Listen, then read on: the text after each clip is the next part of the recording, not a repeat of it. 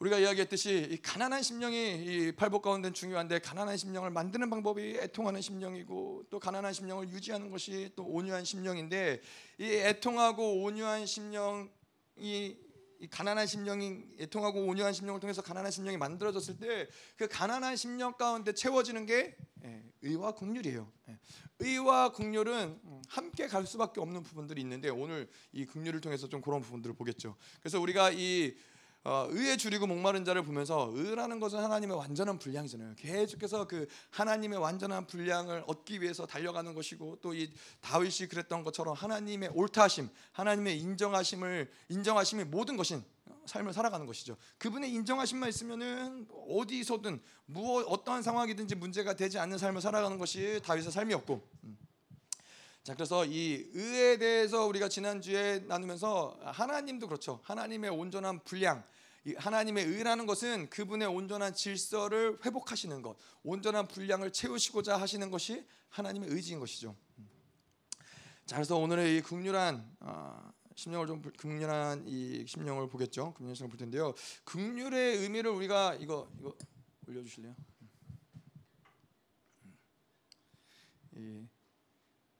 교회에 핵심적인 인물들이 없다 보니까는 여기저기 사고가 나네요.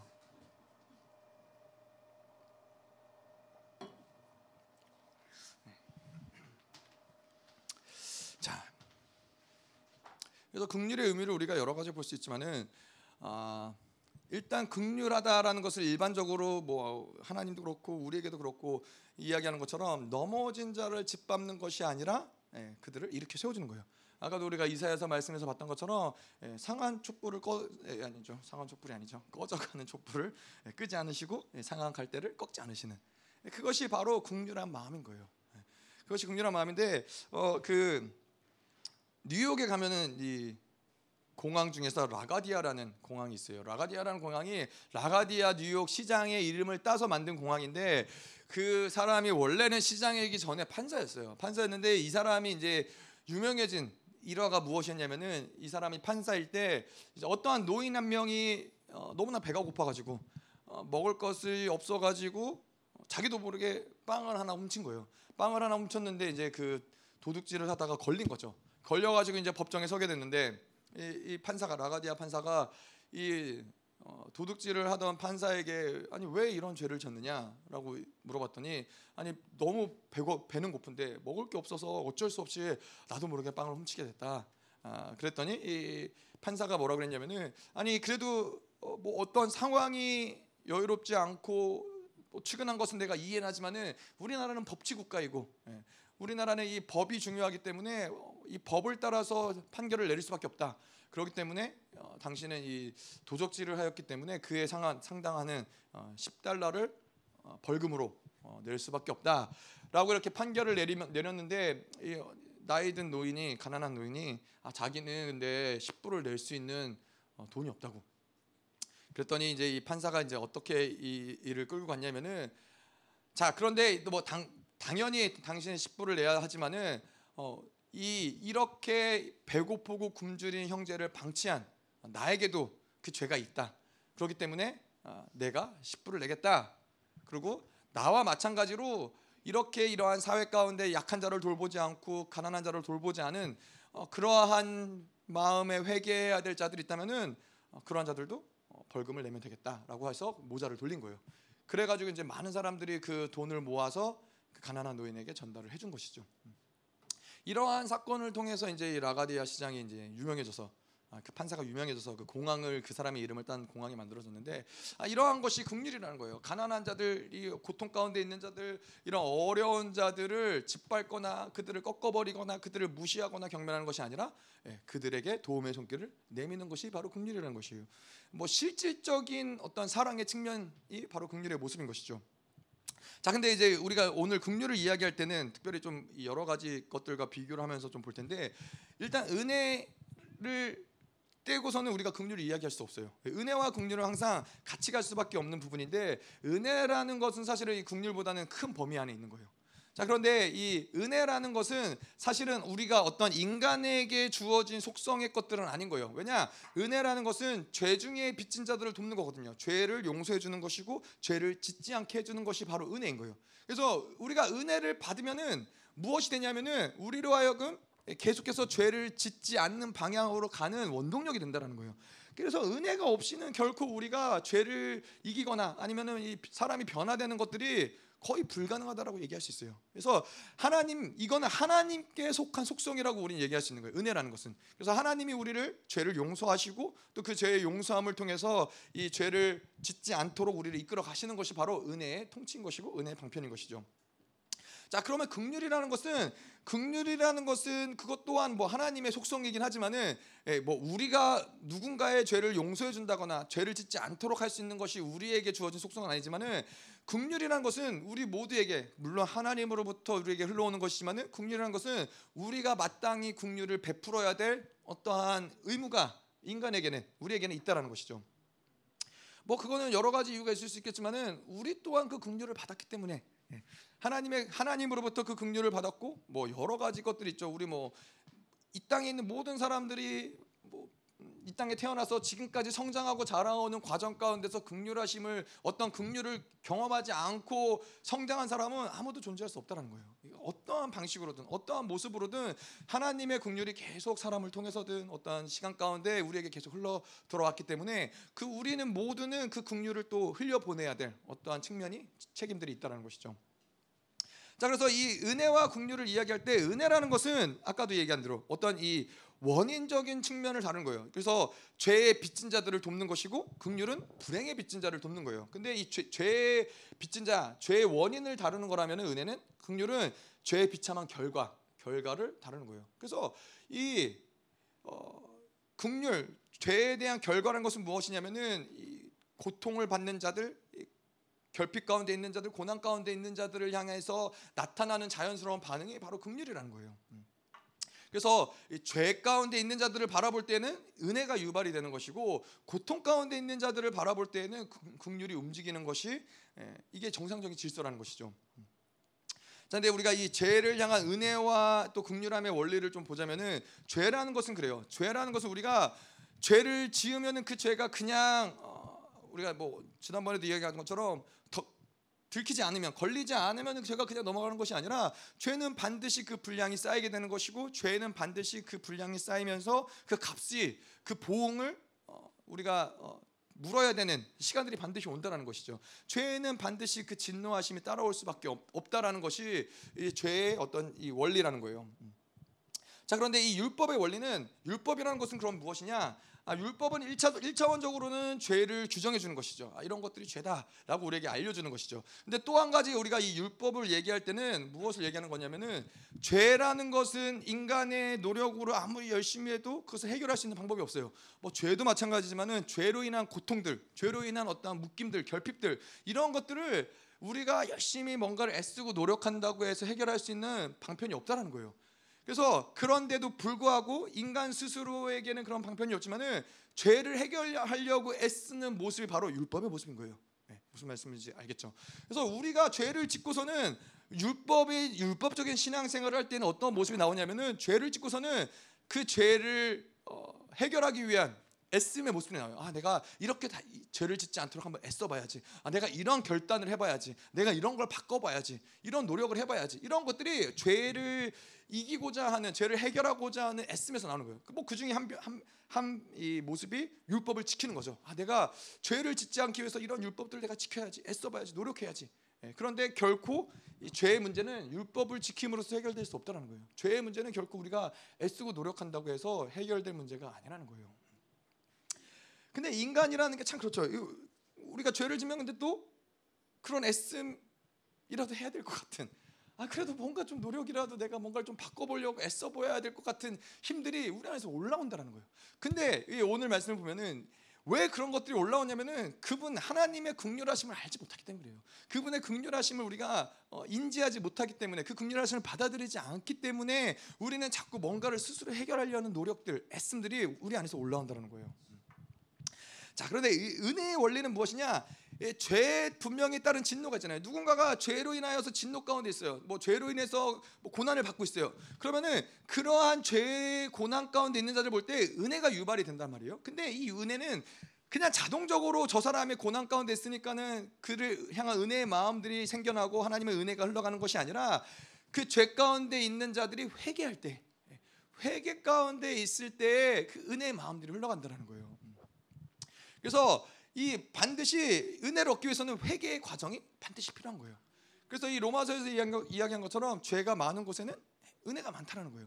그거는 뭐 죄가 많기 때문에 은혜가 많다라기보다는 죄가 많은 곳에서는 회개가 있을 수밖에 없고, 회개가 많기 때문에 그곳은 은혜가 많을 수밖에 없다라는 것을 이야기하는 것이죠. 그래서 회개 없이 우리가 은혜를 경험하기는 어려운 것인데, 자, 근데 뭐 여기까지는 우리가 뭐 너무나도 잘 그렇게 어렵지 않게 알 수 있는 어떤 질서들이잖아요. 근데 이 과정 가운데 긍휼의 과정들이 필요해요. 긍휼의 원리가 필요해요. 뭐냐면은 죄 가운데 있을 때 우리가 은혜를 얻기 위하여 하나님께 나아가는데, 먼저 이 과정 가운데 시행되어야 되는 부분이 뭐냐면은 긍휼하심이라는 거예요.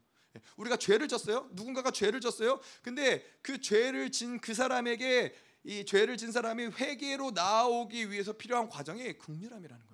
긍휼을 경험하는 것을 통해서 회개 가운데로 나아올 수 있고, 그 회개를 통해서 하나님의 은혜를 경험한다는 거예요. 근데 이 뭐 긍휼함이 누군가가 꼭 뭔가 뭐라고 할까요?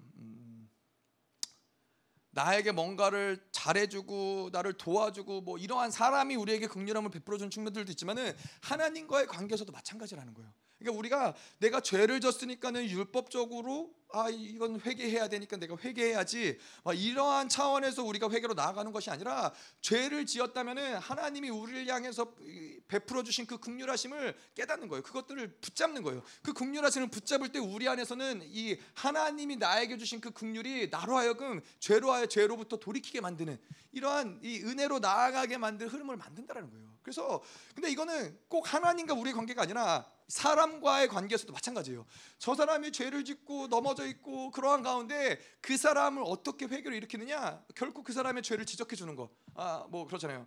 당신은 그게 문제예요. 당신이 그렇게 한 것이 죄였기 때문에 이런 고난을 겪고 있어요 라고 지적해 주는 게 그 사람으로 하여금 회개로 가게 만드느냐? 아니라는 거예요. 그 지식이 없어서 죄를 짓는 경우들이 있지만은 죄를 깨닫게 할 수는 있죠. 그것이 바로 율법의 역할인 것이죠. 한없이 이 하나님을 떠나서 죄를 더 깊은 죄 가운데 빠져가는 자들을 멈춰 세우기 위해서, 브레이크를 걸기 위해서 하나님 주신 것이 율법이에요. 그 사람에게 이거는 죄다라는 죄의 규정을 하기 위해서. 하지만은 그 율법은 결코 그것을, 죄를 이길 수 있는 힘은 없는 것이죠. 마찬가지인 거예요. 누군가가 죄를 넘어지고 그 고난 가운데 있을 때 아무리 너 이런 게 잘못했고 저런 게 잘못했고 그렇게 한들 그 사람이 어떠한 마음이 올라요? 뭐 우리도 다 경험해봐서 알잖아요.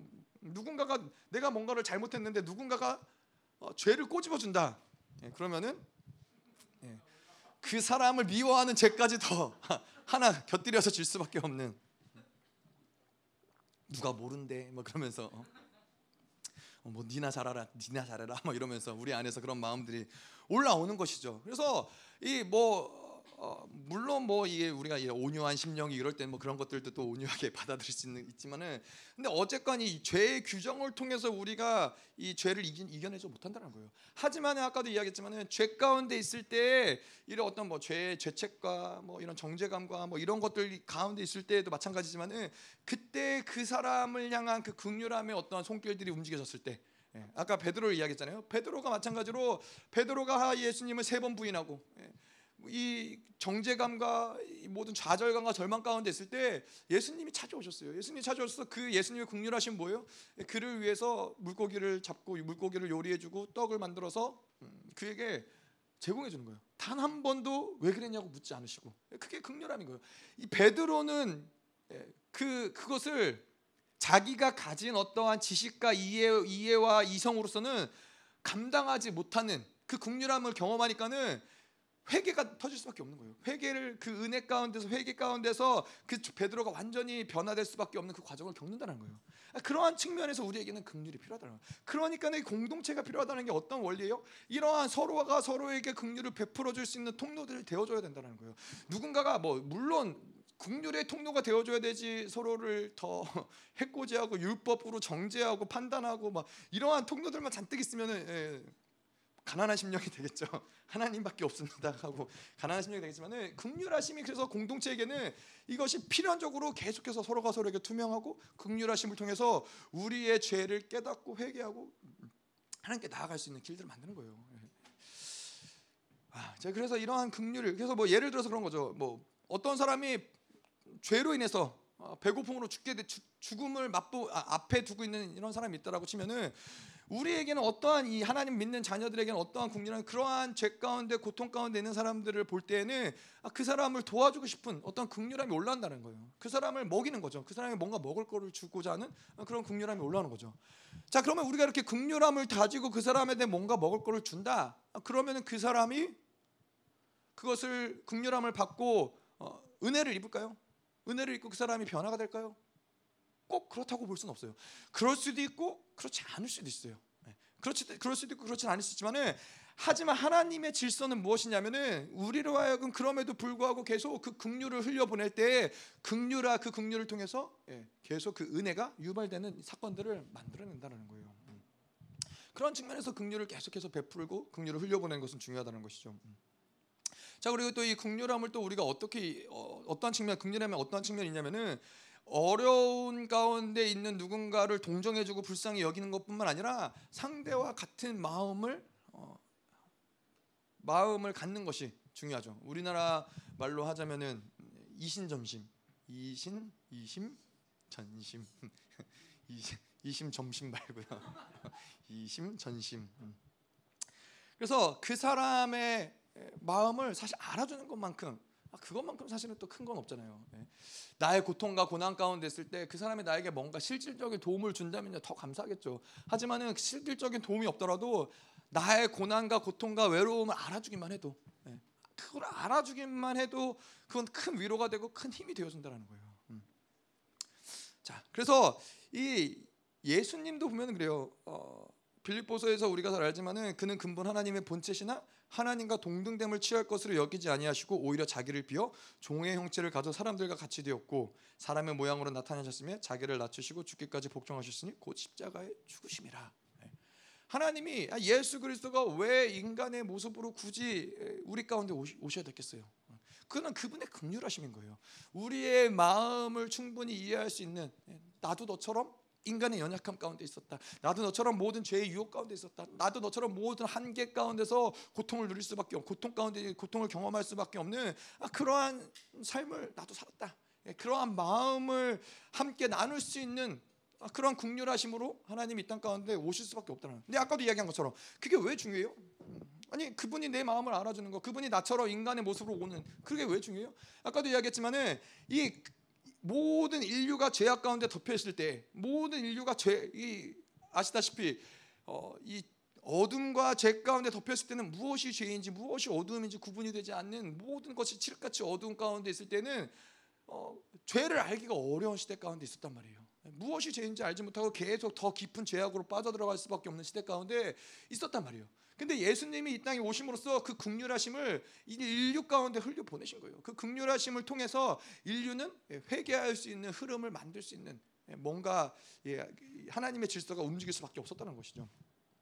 뭐 그런 얘기하지만은, 하나님이 그분은 전능하신 분이신데 꼭 굳이 이 땅에 인간으로 오셔야지만 인류의 죄를 담당할 수 있었겠는가, 뭐 이렇게 얘기한다면은 그렇지 않을 수도 있었겠죠. 그분이 전능하시고 그분은 모든 것이 가능한 분이시고 그분의 말씀이 곧 질서이고 그분이 모든 법들과 질서들을 그분이 바꾸실 수 있는 분이신데, 뭐 모든 원수들도 한 번에 다 없애시려면 없애실 수 있는 분이신데, 그분이 꼭 이 땅에 인간의 모습으로 오셔서 십자가에서 죽으셔야만 우리를 구원할 수 있었는가?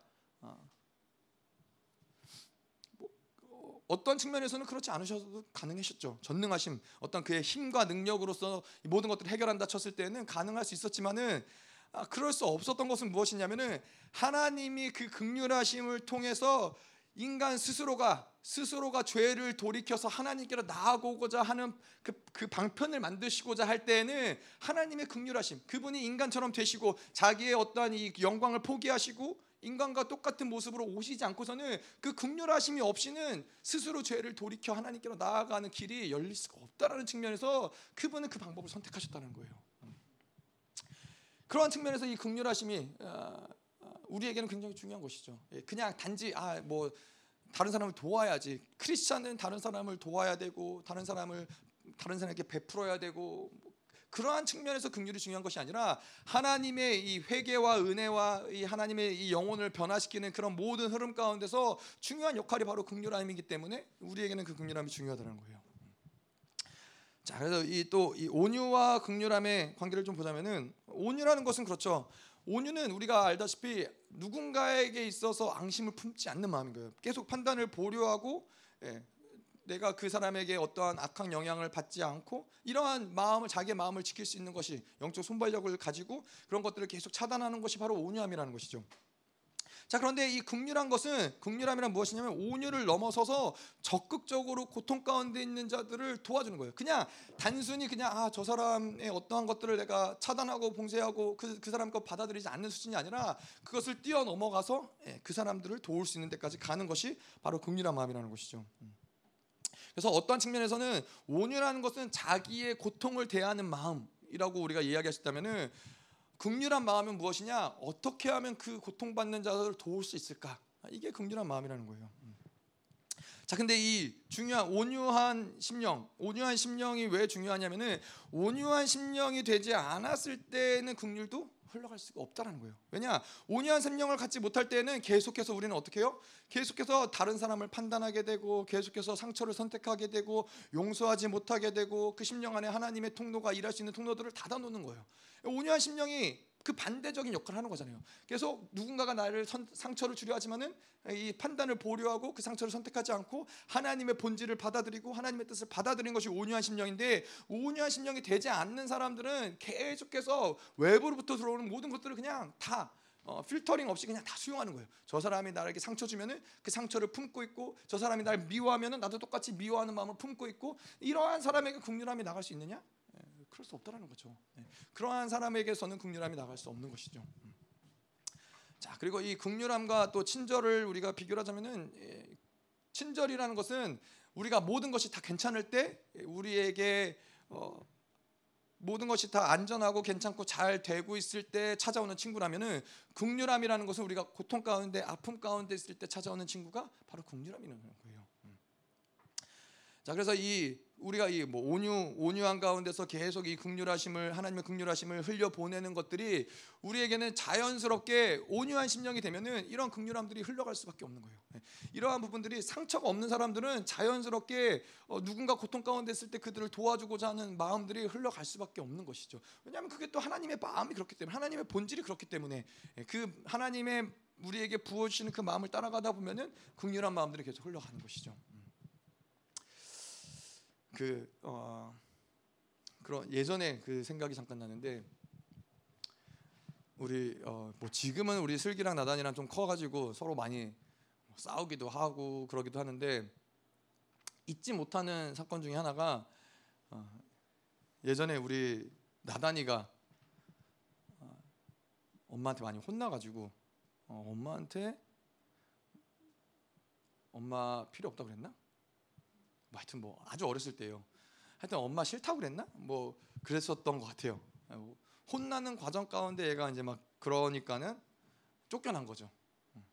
얘가 이제 집에서 쫓겨났어요. 쫓겨나가지고서는, 근데 얘가 막 빌고 잘못했다고 그러고 그러면 좋은데 나가라고 그러니까 나간 거예요. 나가라고 그러니까는 집 밖을 나갔는데, 이제 그때 누가 난리가 났냐면은 슬기가 난리가 난 거예요. 슬기가 막 울면서 막 나단이를 찾으러 가가지고, 나단이를 찾아와가지고서는 어떻게 하지는 못하고 계단 앞에서 둘이서 계속 추운 데서 기다리고 있고, 나단이를 이제 슬기가 구해준 거죠. 근데 그러고선 또 한 번 있었나? 뭐 그랬던 것 같아요. 그때는 이제 나간 건 아닌데, 얘 또 나단이가 막 이렇게 혼나고 있으니까는 슬기가 보니까는 또 얘가 쫓겨날 것 같은, 뭐 그렇게 쫓아낸 적이 별로 없긴 한데 분위기가 뭔가 그럴 것 같으니까 슬기가 뭐라고 그러냐면은, 엄마한테 그때도 엄마였던 것 같네.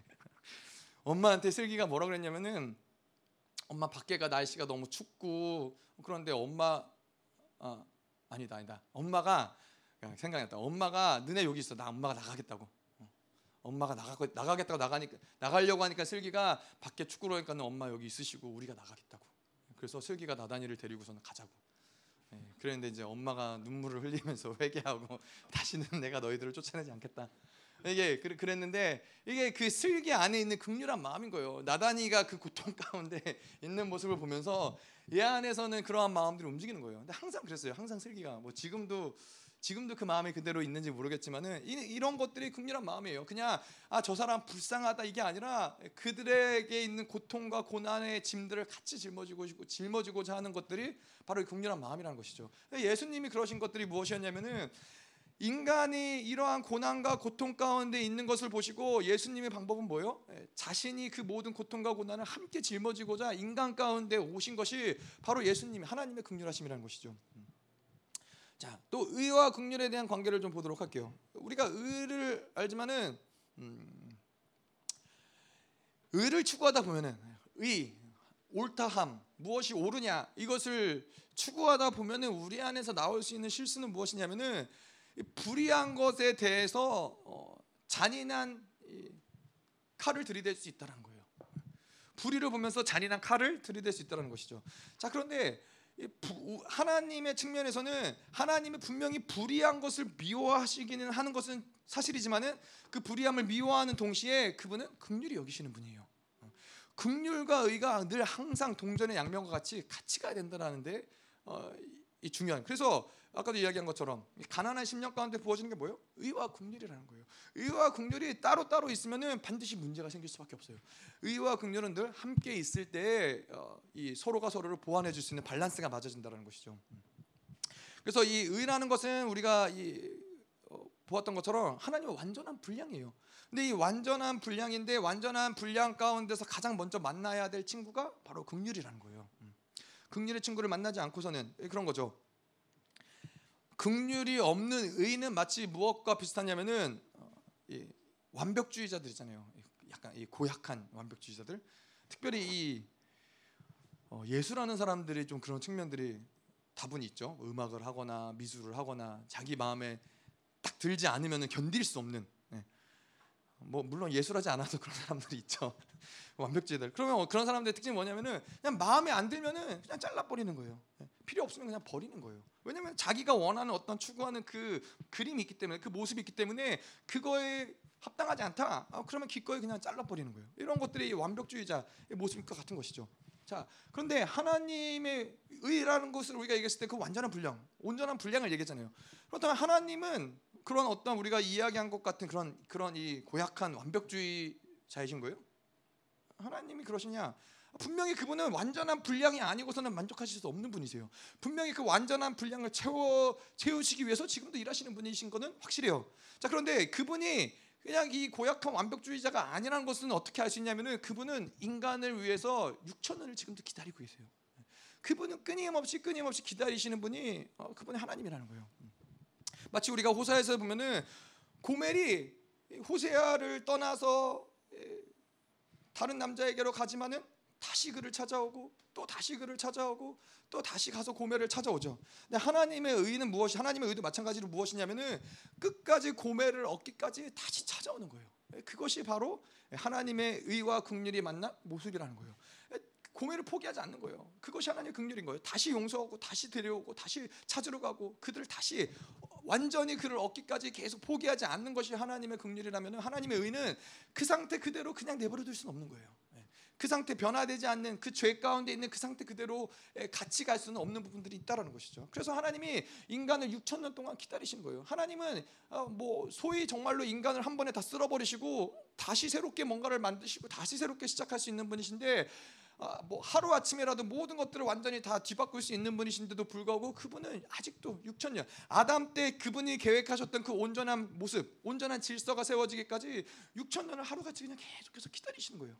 그분의 인내하심, 이 온전한 것이 아닌 것을 견디기 어려우심, 그분이 하나님이신데 인간을 향한 긍휼이 그분으로 하여금 그 참기 어려운 그 모든 것들을 계속해서 포기하지 않고 기다리게 만드신다는 것이죠. 그게 하나님의 긍휼이라는 거예요. 자, 그래서 의와 긍휼은 밸런스가 중요한데 시편 85편 10절에도 보면은 긍휼과 진리가 같이 만나고 의와 화평이 서로 입맞추었으며.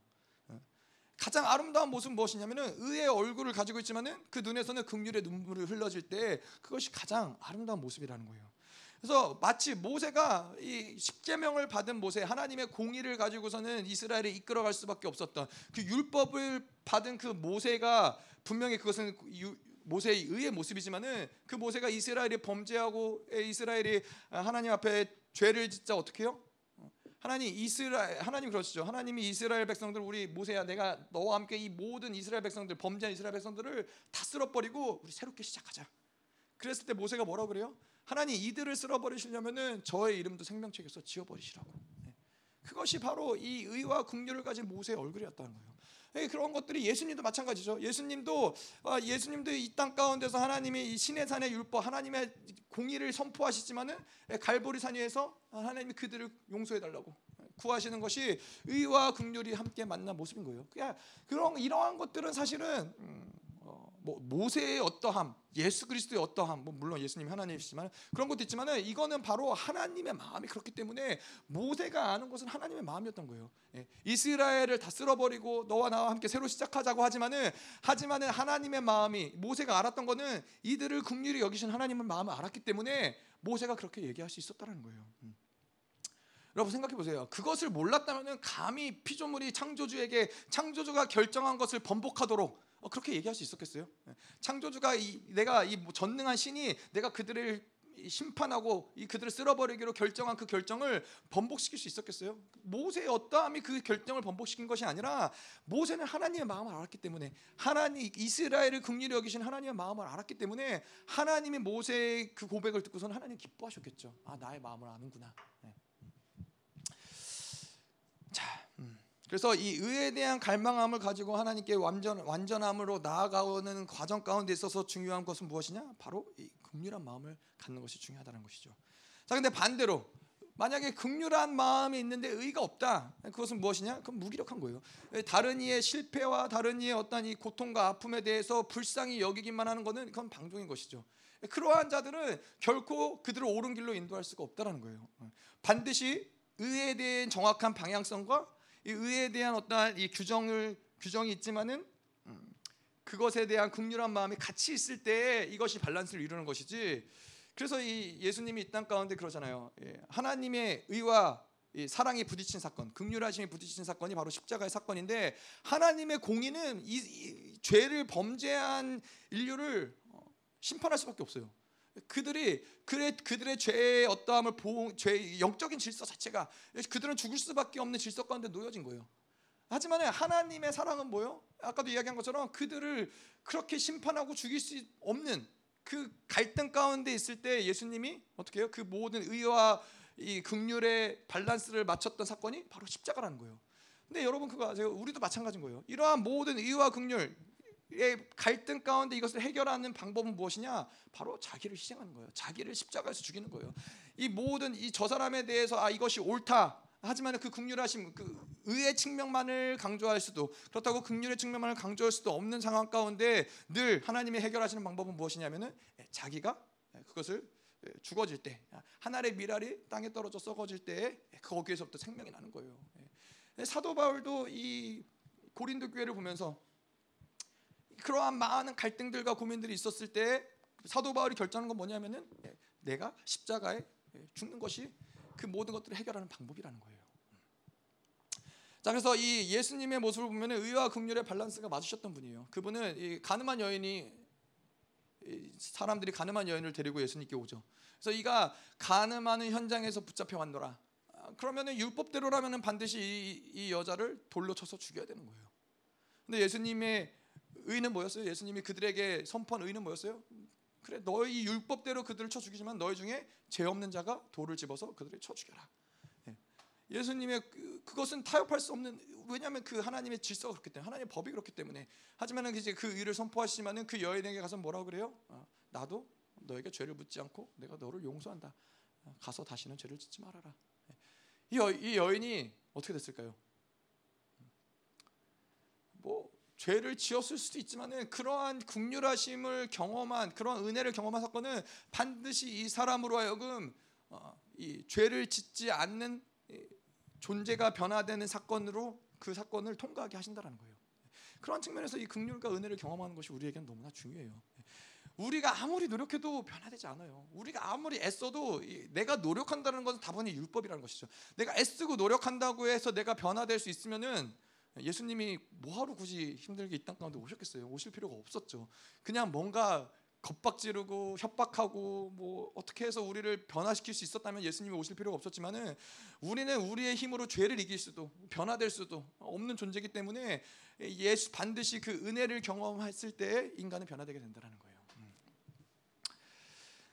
자, 그래서 이 긍휼이라는 것은 모든 것을 다 하나로 모을 수 있는 강력함이에요. 예전에 로마 시대 때 로마 철학자들이나 로마의 어떤 이 사상 중에 하나는 무엇이냐면은 긍휼한 이 누군가에게 긍휼을 베푼다 이런 것들은 나약하다라는 어떤 이 나약함의 표상이라고 생각을 했어요. 영혼의 어떠한 이 질병이고 계속 누군가를 긍휼히 여겨주고 긍휼을 베풀어주고 이런 것은 계속 영혼을 병들게 만드는 일이다. 왜냐하면 로마 이 나라에게 있어서 중요했던 거는 엄격한 공의와 정의와 남자다운 용기와 이런 용맹함과 훈련과 절대적인 권력과 이런 것들을 초항했던 어떤 이 시대였기 때문에 나라였기 때문에 그러한 가운데 긍휼은 나약함의 표상이 될 수밖에 없었던 것이죠. 근데 뭐 하나님을 믿는 자들에게도 마찬가지예요. 용기와 용맹함과 정의와 이런 어떤 절제함과 하나님의 권세와 능력과 이런 것들이 중요하지 않은 건 아니에요. 근데 이러한 모든 것들을 하나로 모을 수 있는 것이 바로 긍휼이고 긍휼함을 가진 자들이 사실은 가장 강력한 자들인 것이죠. 자, 그래서 이 긍휼함이 없는 능력과 권세는 결국에는 어떻게 돼요? 긍휼함이 없는 이 능력이나 권세나 힘이나 용맹함이나 이런 정의나 공의는 결국에는 배신의 칼날을 맞을 수밖에 없어요. 결국에는 자기 자신도 그 긍휼함 없는 무자비함 가운데 자기 자신도 그러한 심판 가운데 죽어질 수밖에 없는 그러한 것들이 있는 거죠. 그래서 계속 무엇이 옳으냐 옳고 그름을 가지고서 의를 가지고 살아가는 사람들은 늘 그 주변에 그 사람을 배신하려는 그 사람을 없애려는 기회를 틈틈이 탐보는 틈틈이 엿보는 사람들이 늘 있다는 거예요.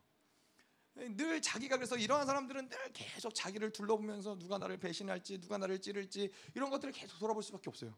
자, 근데 긍휼한 사람들은 왜 긍휼한 사람이 강할 수밖에 없느냐? 긍휼한 사람들의 특징은 계속 내가 누군가에게 흘려보냈던 그 긍휼함이 그러한 사람들이 나를 지켜주는 거예요. 내가 흘려보낸 그 긍휼함이 나를 지켜주는 거예요. 근데 이것이 내가 살아있을 때뿐만 아니라 내가 죽어서까지도 그런 긍휼함과 그런 긍휼한 사람들은 나를 지키고 나를 계속해서 보호해주는 거예요. 그 긍휼함을 경험했던 사람들은 그 사람이 죽고 나서도 그 긍휼함에 대한 은혜를 잊지 못해요.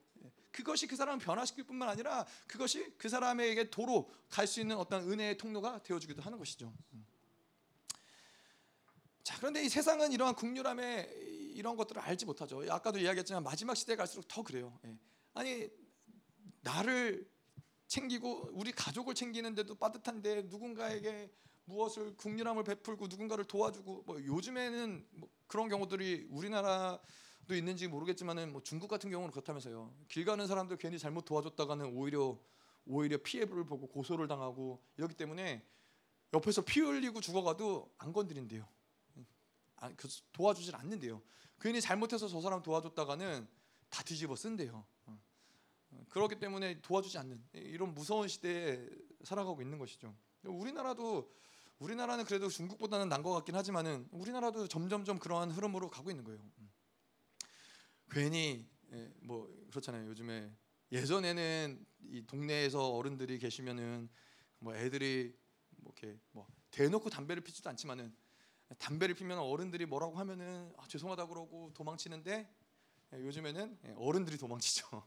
어른들이 애들 담배 피우고 있으면 아, 괜히 건드렸다가는 봉변 당한다. 피해 가야겠다. 그러면서 이 계속해서 이 사회는 악을 방치하는 사회로 만들어 가는 거예요. 긍휼함을 용서함을 경험할 수 없는 그러한 시대 가운데로 계속 들어가는 것이죠. 자, 이 하나님과의 관계성도 마찬가지인 거예요. 하나님의 의라는 것은 하나님의 의로부터 시작되는 많은 것들이 있는데 그러한 모든 시작되는 것들 바탕에는 무엇이느냐? 바로 긍휼함이 있다는 거예요. 예를 들어서 이런 거죠. 하나님의 의로 시작되는 관계성, 이건 무엇을 얘기하는 거냐면은 우리가 하나님의 의를 받아들일 때 우리는 하나님의 보좌 앞에 나아갈 수 있다는 거예요. 하나님이 우리에게 의를 주셨죠. 너가 죄가 없다라고 인정을 받았기 때문에 우리는 하나님께 나아갈 수 있고 하나님을 만나고 하나님과 교제할 수 있는 것인데, 그 의의 시작은 무엇이냐? 바로 하나님의 긍휼하심이라는 거예요. 내가 뭔가를 애써서 우리가 의롭다움을 받았어요? 아니에요. 하나님이 긍휼하심 때문에 우리가 그 의를 받았고 보좌 앞으로 나아갈 수 있다는 것이죠. 우리가 구원을 받을 수 있는 근거도 바로 그 하나님이 우리에게 의를 주신 것이죠. 그 구원을 받을 수 있는 근거는, 근데 그 근원적인 건 뭐냐? 하나님의 긍휼하심이에요. 우리를 하나님이 긍휼히 여기신다는 거예요. 우리가 죄사함을 받을 수 있는 근거도 뭐예요? 하나님의 긍휼하심이에요. 우리가 기도하면 그분이 기도를 응답해 주시는 그 근거는 뭐예요? 그것도 하나님의 긍휼하심이래요. 자, 그래서 뭐 사랑도 구원도 은혜도 뭐 복도 하나님의 긍휼하심 때문에 거기에서 나오는 거예요. 그래서 요한복음 21장 15절에 아가페와 필레오 사랑을 이야기하죠. 필레오와 아가페의 사랑을 이야기하는데, 아가페라는 것은 하나님의 사랑을 이야기한다면 필레오라는 것은 친구의 사랑을 이야기하는 측면이 있죠. 실질적인 행위를 통해서 필레오의 사랑이 만들어지는데, 우리 인간의 측면에서는 하나님을 아가페의 사랑이 그냥 아가페의 사랑이 시작되는 것이 아니라 이 필레오의 사랑, 친구의 사랑, 이 실질적인 사랑의 어떤 행위들을 통해서 아가페 사랑으로 나아갈 수 있다는 거예요. 그래서 결국엔 이 모든 것들도 긍휼은 하나님의 이 실질적인 사랑의 표현이라는 거예요. 그래서 하나님, 우리를 향한 하나님의 일하심이 바로 그 근본이 바로 긍휼하심에서 시작된다는 거예요. 그래서 아까도 저희가 기도하는 그러한 과정에서도 우리가 나눴던 것처럼, 우리는 철저하게 하나님의 긍휼하심을 의지하고 신앙생활을 하는 거예요. 왜냐하면 그분의 구원도 그분의 긍휼하심에서 나오는 거고, 의롭다함도 그분의 긍휼하심에서 나오는 것이고, 우리가 죄사함을 받는 것도 그분의 긍휼하심에서 나오는 거기 때문에 그분의 긍휼하심이 아니고서는 사실 우리가 할 수 있는 건 아무것도 없어요. 그분이 우리를 긍휼히 여기셨기 때문에 이 땅에 오셨고, 그분이 우리를 긍휼히 여기셨기 때문에 우리에게 사랑을 부어주신 것이고, 그래서 우리가 매일같이 우리에게 물어봐야 될 것은 무엇이냐면은, 스스로에게 물어봐야 될 것은 매일매일 그분의 긍휼을 경험하고 있느냐. 여러분, 매일매일 신앙생활하면서 그분의 긍휼하심을 바라보고 그분의 긍휼하심을 의지하면서 신앙생활하고 계세요? 내가 오늘 하나님께 오늘 기도하면서 나아갈 때도 하나님이 나를 긍휼히 여기시지, 긍휼하심을 받는 그러한 모습을 가지고 하나님께 나아가세요? 하나님, 우리가 나를 향한 하나님의 근본적인 마음이 긍휼하심이라는 것을 우리가 믿어야 돼요. 하나님이 우리를 기다리시고 우리를 만나실 때는 어떤 심판자나 우리를 판단하시는 분이시나 뭔가 이러한 것들을 어떤 성과를 보기 원하시는 분이시, 이러한 모든 것들이 아니라 그분은 일단은 우리를 향한 긍휼한 마음이 가장 근본적으로 가지신 분이시고 크시다라는 거예요. 그래서 우리가 하나님께 나아갈 때 그 긍휼하신 하나님을 믿고 나아가는 거예요. 그 긍휼하신 하나님을 바라보고 나아가는 거예요. 그러니까 이제 저도 이 말씀을 보면서 기도하면서 하나님 보게 해주신 부분들이 그렇지 못한 경우가 많은 거예요. 하나님께 나아갈 때 그분은 나를 긍휼히 여기시는 분이시지. 여러분 그렇잖아요. 우리 아이들이 할머니 할아버지를 참 좋아해요. 할머니 할아버지한테 가면은 이 한없이 많은 긍휼하심이 흘러가는 거예요. 뭐 먹고 싶다 그러면은 사주시고, 뭐 가고 싶다 그러면 데려가 주시고, 하고 싶다 그러면 하게 해주시고. 그러니까는 이 아이들이 할아버지 할머니께 나아갈 때 마음가짐이 어떻겠어요? 좋은 거예요. 뭐든지 구하고 싶은 거예요. 뭐든지 할아버지 할머니한테 가는 발걸음이 가벼운 거예요. 근데 하나님이 우리를 향한 마음도 똑같다는 거예요. 그분의 마음이 긍휼하심이 있다는 거예요. 우리가 죄를 졌을 때도 그분의 긍휼하심을 우리는 의지하면서 그분께 나아가는 거예요. 하나님이 나를 향한 마음은 긍휼하심이지. 그분이 나를 용서하기 원하시고, 그분이 나를 도와주기 원하시고, 나를 격려하기 원하시고, 나와 함께하기 원하시는 분이시지. 이 마음을 가지고 이 그분을, 그 하나님의 이 어떠한 분이신지를 바라보면서 우리가 하나님께 나아가서 그분께 뭐 신앙생활 기도를 하는 것도, 그분께 뭔가를 아뢰고 그분께 뭔가를 요구하는 것도 이러한 긍휼의 측면에서 가야 되는데, 계속 율법적인 신앙생활을 했던 우리에게는 뭐가 익숙하냐면은, 내가 오늘도 온전히 살지 못했는데 하나님께 뭘 구한들 무슨 의미가 있겠나. 일단 내가 좀 나를 잘 추스리고 열심히 좀 뭔가 기도 생활도 잘하고 예배도 잘 드리고 은혜를 받고 그 다음에 뭔가 하나님께 구할 것들을 구하고, 이러한 신앙생활을 하게 된단 말이에요. 자꾸 나의 어떠함들을 만들어 놓고서는 하나님을 만나려고 해요. 아니에요. 우리는 그분의 긍휼하심 말고는 사실 우리에게 어떠한 소망도 없다라는 거예요.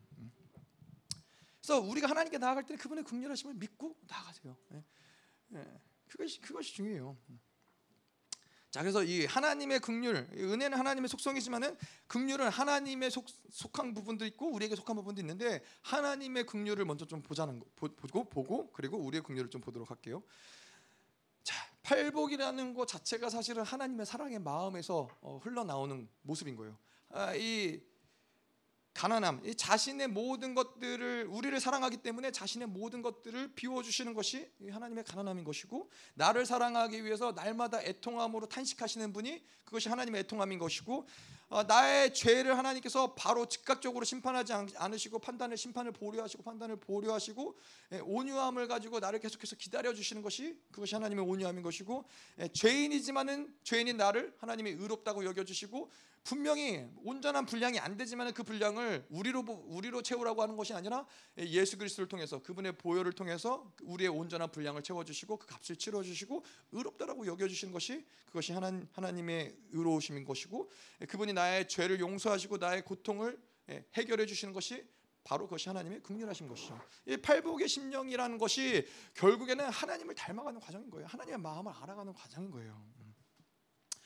자, 그래서 이 긍휼함, 이거는 바로 이 아버지의 마음이라고 우리가 얘기할 수 있는데, 그분이 우리를 창조하셨고 그분이 우리를 기르시고 그분이 우리를 이끄시는 것이 바로 우리에게 아버지 되심이기 때문에 이거는 긍휼함이다라고 얘기했을 땐 그건 아버지의 마음이라고 얘기할 수 있는 거예요. 자녀를 향한 아버지의 마음, 무엇인가 도와주고 싶고 해결해주고 싶고 힘이 되어주고 싶고, 이것이 하나님의 긍휼한 마음이 바로 아버지의 마음이라는 것이죠. 그래서 아버지의 마음이라고 이야기할 때 우리가 이런 아버지의 마음을 어디서 많이 찾아볼 수 있느냐면은 많은 선지서들도 그렇고 이사야서에도 그렇고 뭐 아모스에도 그렇고 하나님은 계속 공의와 의와 긍휼의 밸런스이지만은 그들이 죄를 짓고 범죄하고 우상을 섬기고 하나님을 떠나갈 때 계속 하나님은 심판을 얘기해요. 하나님이 너희 눈에 이렇게 하면 죽는다. 눈에 이렇게 하면은 너희 고통을 당하고 너희 세대가 저주를 당하고 너는 죽을 수밖에 없다라고 계속 하나님의 공의를 선포하지만은 또 동시에 그러고 나서 얼마 안 있다 하나님의 마음은 또 뭐예요? 아버지의 마음은 또 어떻게 운행돼요? 계속 그들을 용서하시고 그들에게 피할 길을 내주시고 회개할 수 있는 길들을 만들어주시고 돌이키게 하시고, 이것이 바로 아버지의 마음이라는 거예요. 심판을 얘기하지만은 반드시 회복을 함께 얘기하세요. 이러한 것들을 너희가 심판을 당하지만은 내가 반드시 너희를 회복시킬 것이다. 아버지가 그렇잖아요. 뭐 모든 아버지가 그렇진 않겠지만은 그들의 죄로 인해서 그들을 때리거나 훈계하거나 양육하지만은 또한 동시에 올바른 아버지의 모습은 동시에 그들의 맞으면은 그 맞은 것을 아버지가 이렇게 쓰다듬어주고 안아주고 그 죄를 용서해주고 사랑한다고 얘기해주고, 이것이 아버지의 마음인 것이죠. 아버지의 마음은 또 탕자가 집을 나가면 어떻게 해요? 집을 나가는 그 순간부터 매일 매 순간 밤낮으로 아들을 기다리는 것이 아버지의 마음인 거예요. 매일 우리 아들이 언제 올까, 마을 어귀까지 나아가서 계속 저 멀리를 바라보면서 우리 아들이 언제 돌아오려나 이것이 아버지의 마음인 것이죠. 자, 그래서 이 70번씩 긍휼한 마음이란 것은 70번씩 7번이라도 용서가 가능한가? 70번씩 7번이라도 용서가 가능한가? 똑같은 죄를 똑같이 나에게 똑같이 못되게 구는 그 사람을 내가 70번씩 7번이라도 용서할 수 있는가? 아버지의 마음을 가지면 가능하죠. 우리 부모들은 사실 다 그 마음을 가지고 아이들을 양육을 하잖아요. 제가 또 똑같이 죄를 지어도 용서하지 않을 거예요. 아, 이제 정말 내가 참다 이제는 끝이다. 지금 나가라. 그게 우리 사모님의 마음이었을지 모르겠지만 용서할 수밖에 없는 거예요. 아무리 똑같은 죄를 지어도 용서할 수밖에 없는 것이죠. 그게 바로 아버지의 마음인 것이죠. 자, 그래서 이 아버지라는 것이 그렇잖아요. 어떠한 사람이 죄를 짓고 누군가를 살인을 하고서는 감옥에 갇혀갖고 사형수가 됐어요. 살인마가 됐어요. 모든 사람들은 저 사람을 죽여야 된다. 살인마다. 사형시켜라. 모든 사람은 그렇지만은 오직 그 사람을 용서해주고 품어주고 사형수라고 부르지 않는 사람이 있으니 그 사람이 누구예요? 아버지인 거예요. 부모님인 거예요. 아버지는 여전히 그가 사형수가 됐든 살인마가 됐든 도둑이 됐든 뭐가 됐든 간에 그런 이름으로 그를 부르지 않으세요. 하나님, 아버지는 뭐라고 불러요? 아들인 거예요. 여전히 아들인 거예요. 사람을 죽인 살인마이지만 여전히 아들인 거예요. 그 용서를 구할 수밖에 없고 대신 자기가 죄를 짊어지고 형벌을 받을 수밖에 없는 형벌을 받고 싶어하는 그 마음을 가진 것이 바로 아버지의 마음인 것이죠. 그래서 하나님의 긍휼하심을 안다면은 우리도 마찬가지인 거예요. 우리가 죄를 지면은 끝난 것 같고 난 범죄하고 하나님 소망이 없는 것 같지만은 하나님이 우리가 아무리 죄를 진다 할지라도 하나님의 눈에는 여전히 아들이고 여전히 딸인 거예요. 하나님이 여전히 포기할 수 없는 아들과 딸로 바라볼 수밖에 없는 것이 하나님의 긍휼하신 것이죠. 자, 그래서 이 긍휼하심이라는 것은 죄인인 우리에게 하나님이 베풀어 주신 실질적인 사랑이라는 거예요. 긍휼이라는 것은 그냥 뭐 사랑한다 뭐 이러한 어떤 이 말만 하는 것이 이론적인 차원이 아니라 실질적으로 긍휼하심은 도움을 줄 수 있는 실질적인 사랑의 측면이라는 것이 야고보서에는 가난한 자들을 돕는 것이고 먹을 것이 없는 자들에게 먹을 것이 주는 것이고 이런 것들이 이 긍휼한 마음이라는 것이죠. 그래서 창세기에도 보면은 아담과 하와가 죄를 짓고 에덴 동산에서 쫓겨났을 때 어떻게 해요? 하나님의 긍휼하심은 뭐예요? 가죽옷을 해서 그들에게 입히는 거예요.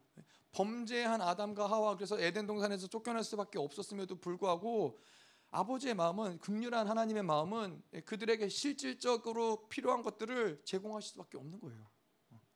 근데 여러분, 이 하나님이 그들에게 이 가죽옷을 제공하기까지는 어떤 희생이 있었어야 돼요? 어떠한 동물이 죽었어야겠죠. 피를 흘려야겠죠. 피를 봐야지만 가죽옷을 해서 그들에게 줄 수 있었던 것이죠. 그래서 하나님의 긍휼하심이라는 것은 어떠한 것을, 그래서 이 희생이 어디까지 가요? 나중에 결국에는 그 아들을 희생하는 데까지, 아버지의 마음은 그 아들을 희생하는 데까지 가서 우리를 살리신다는 것이죠. 자, 그래서 하나님의 긍휼의 모습들, 실질적인 사랑의 모습들을 대표적인 모습이 무엇이냐면은 죄인인 우리에게 하나님이 그 아들을 보내셨다라는 거예요.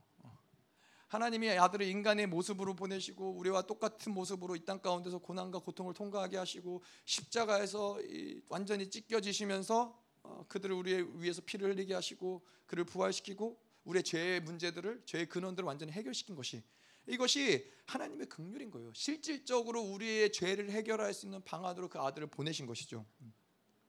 그래서 예수님이 이 땅에 오신 목적이 뭐예요? 오신 목적이 바로 사랑인 거예요. 그 긍휼하심을 우리에게 부어주시기 위함인 거예요. 실질적인 사랑을 우리에게 주시기 위함인 것이죠. 그래서 예수님이 이 땅에 오셔서는 죄인을 용서하시고 아픈 자를 고치시고 세리와 창녀들의 친구가 되어주시고 그리고 강도 만난 자들의 이웃이 되어주시는 거예요. 예수님은 이 땅 가운데 종교를 위해서 오신 것이 아닌 거예요. 실질적으로 가난하고 어렵고 고통받는 자들을 위해서 예수님이 이 땅 가운데 오셨다는 거예요. 그런데 많은 경우 우리는 종교 생활을 하고 있다는 거예요. 많은 경우 우리는 이 성전의 안에서 이 거룩한 모습으로 거룩한 척을 하면서 이 신앙생활을 하는 것이 마치 예수님을 잘 온전히 섬기는 거라고 생각하는데, 예수님은 그러한 곳이 있지 않고 강도 만난 자들과 가난한 자들과 세리와 창녀들과 그들에게 실질적인 어려움과 고난 가운데 그들을 돕기 위해서 그들과 함께 하신다는 것이죠.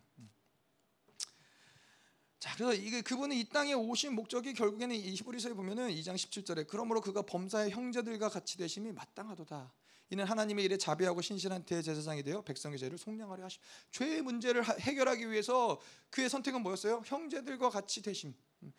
우리와 똑같은 모습. 형제라는 표현도 그렇죠. 우리의 생명을, 그분의 생명을 내어줄 수 있는 이 같은 생명을 나눈 자, 우리를 그렇게 하나님이 부르시면서 우리를 위해서 그분이 우리와 똑같은 모습으로 오셔서 그 죄를 해결해 주시고자 오셨다는 것이죠.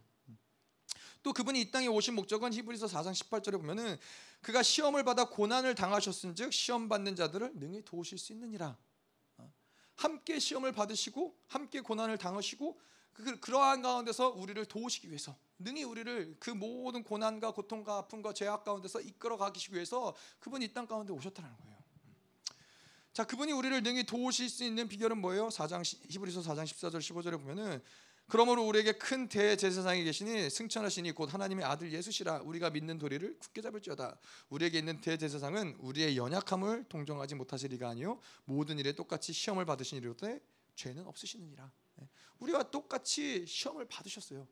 다시 말해서 우리가 당하는 고통, 우리가 당하는 이 죄의 문제들, 해결할 수 없는 이 우리의 악함들, 연약함들, 이러한 모든 것들을 그분이 알고 계시고 그러한 자리에 함께 계시고 그래서 이것들을 함께 해결하기 원하신다는 거예요. 그 우리에게 좀 적용을 하자면 뭐냐면은, 우리는 계속해서 우리가 매일의 삶 가운데서 우리의 실패의 자리, 우리의 죄악의 자리, 우리가 넘어진 자리, 그러한 곳에 하나님 예수 그리스도가 함께 하시기 위해서 이 땅 가운데 오셨다라는 거예요.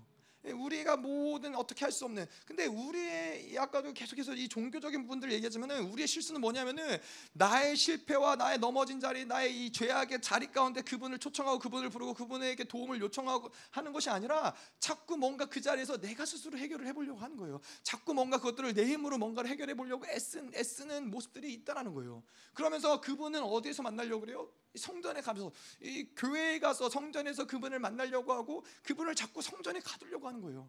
그분은 성전에 거하시기 위해서 이 땅에 오신 분이 아니라는 거예요. 그분은 우리의 가장 연약한 모습, 가장 이 무너진 상황, 그 모든 고난, 이 도움이 필요한 그 순간 가운데 가난한 자들, 강도 만난 자들, 그 세리와 창녀들, 그 죄악 가운데 있는 자들과 함께 하시기 위해서 이 땅에 오신 분이라는 거예요. 그래서 우리의 입장에서는 뭘 해야 되냐면은, 내가 죄악 가운데 넘어졌을 때 그분을 구해야 돼요. 하나님, 당신의 긍휼하심이 필요합니다. 하나님, 나의 모든 이 연약 가운데 하나님 나와 함께 해주세요. 그분은 우리와 함께 하시기 위해서, 그런 죄악 가운데 있는 우리와 함께 하시기 위해서 이 땅 가운데 오신 분이신 거예요.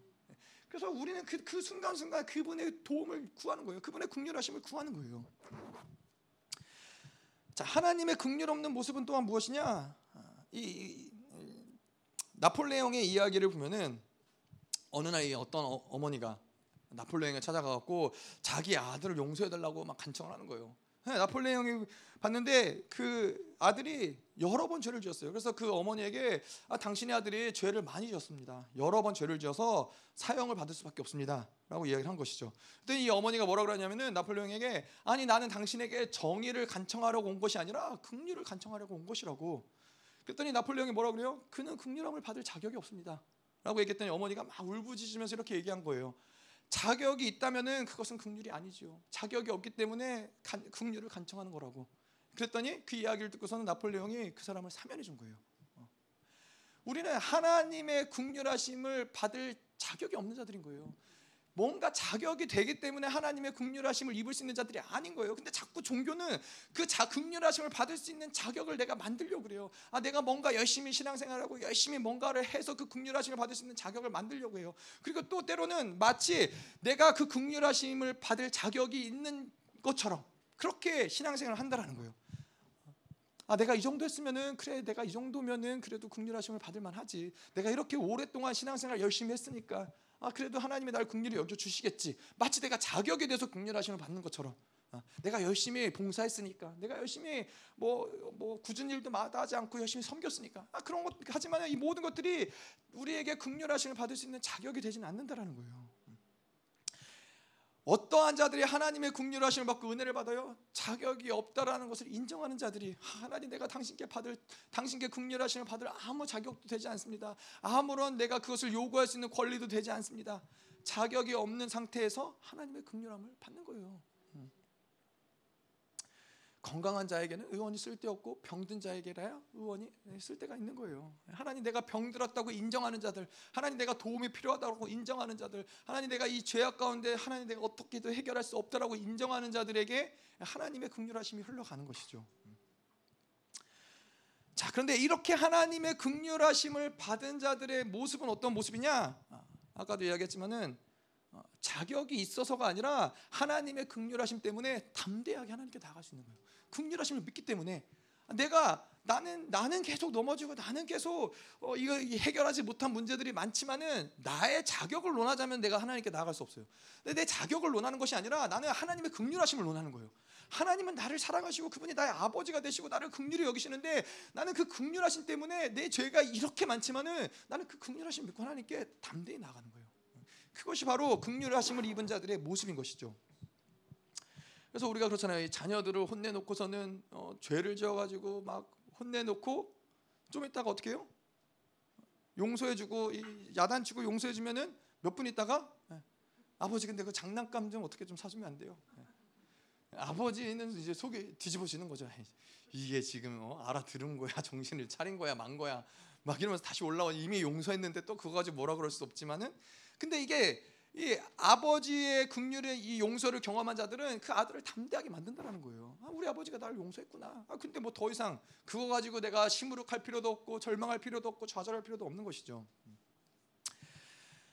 자, 근데 우리가 이 담대하지 못하다, 그런 거는 담대하지 못하다는 것은 문제가 있는 거예요. 하나님께 나아가서 뭔가를 담대하지 못하다, 자꾸만 나의 어떠함을 생각한다. 이거는 하나님의 나의 어떠함의 문제라기보다는 하나님의 긍휼하심을 믿지 못한다는 데 문제가 있다라는 거예요. 하나님이 나를 사랑하시는 것을 부정하는 거예요. 하나님이 나를 사랑하시기 때문에 그분이 나에게 긍휼의 방편을 모든 것들을 허락하셨고, 그분이 우리에게 그분의 아들을 보내심까지 그분이 우리를 사랑하시고 긍휼하시고 그분의 은혜를 우리에게 흘려 보내신다라는 것을 믿는다면은 담대할 수 있다는 거예요. 그래서 담대하지 못하다라면은 그냥 내가 부족해서 그렇죠, 내가 뭔가 연약해서 아니에요. 그게 아니라 그분의 긍휼하심을 의심하는 거예요. 하나님은 긍휼하신 분이 아니실 거야. 하나님은 나를 사랑하는 분이 아니실 거야. 하나님은 나를 용납하지 않으실 거야. 이게 어디까지 갈 수 있어요? 그러면은 당신을 향해서 보내신 예수님은 뭐가 되는 거예요? 당신을 사랑하기 때문에, 긍휼하기 때문에 당신을 실질적인 그 어둠 가운데서 건져내시기 위해서 보내신 예수님은 뭐가 되는 거예요? 헛된 죽음이 되는 것이죠. 헛된 십자가가 되는 것이죠. 자, 그래서 이렇게 실질적인 사랑의 긍휼하심을 입지 못하기 때문에 하나님께 담대히 나아간다는 것이 무엇인지 모르는 것이고, 기도의 담대함을 모르는 것이고, 정죄와 심판에 대한 두려움으로 살아간다는 것이죠. 그래서 우리는 계속해서 그 하나님의 긍휼하심을 경험하는 게 중요해요. 왜 회개가 중요해요? 회개를 통해서 하나님의 은혜와 긍휼을 계속 경험을 하는 거예요. 내가 죄를 해결하려고 애쓰는 그 애씀이 결코 우리를 변화시키지 못하지만은, 내가 죄를 가지고 하나님 앞에 긍휼하심을 입고 회개할 때, 그 은혜를 경험할 때 우리는 계속 그 죄를 이겨나갈 수 있는 힘들이 우리 안에서 길러진다는 것이죠. 자, 그래서 하나님의 긍휼하심을 얻는 비결은 무엇이냐? 자격이 없음을 인정하는 거예요.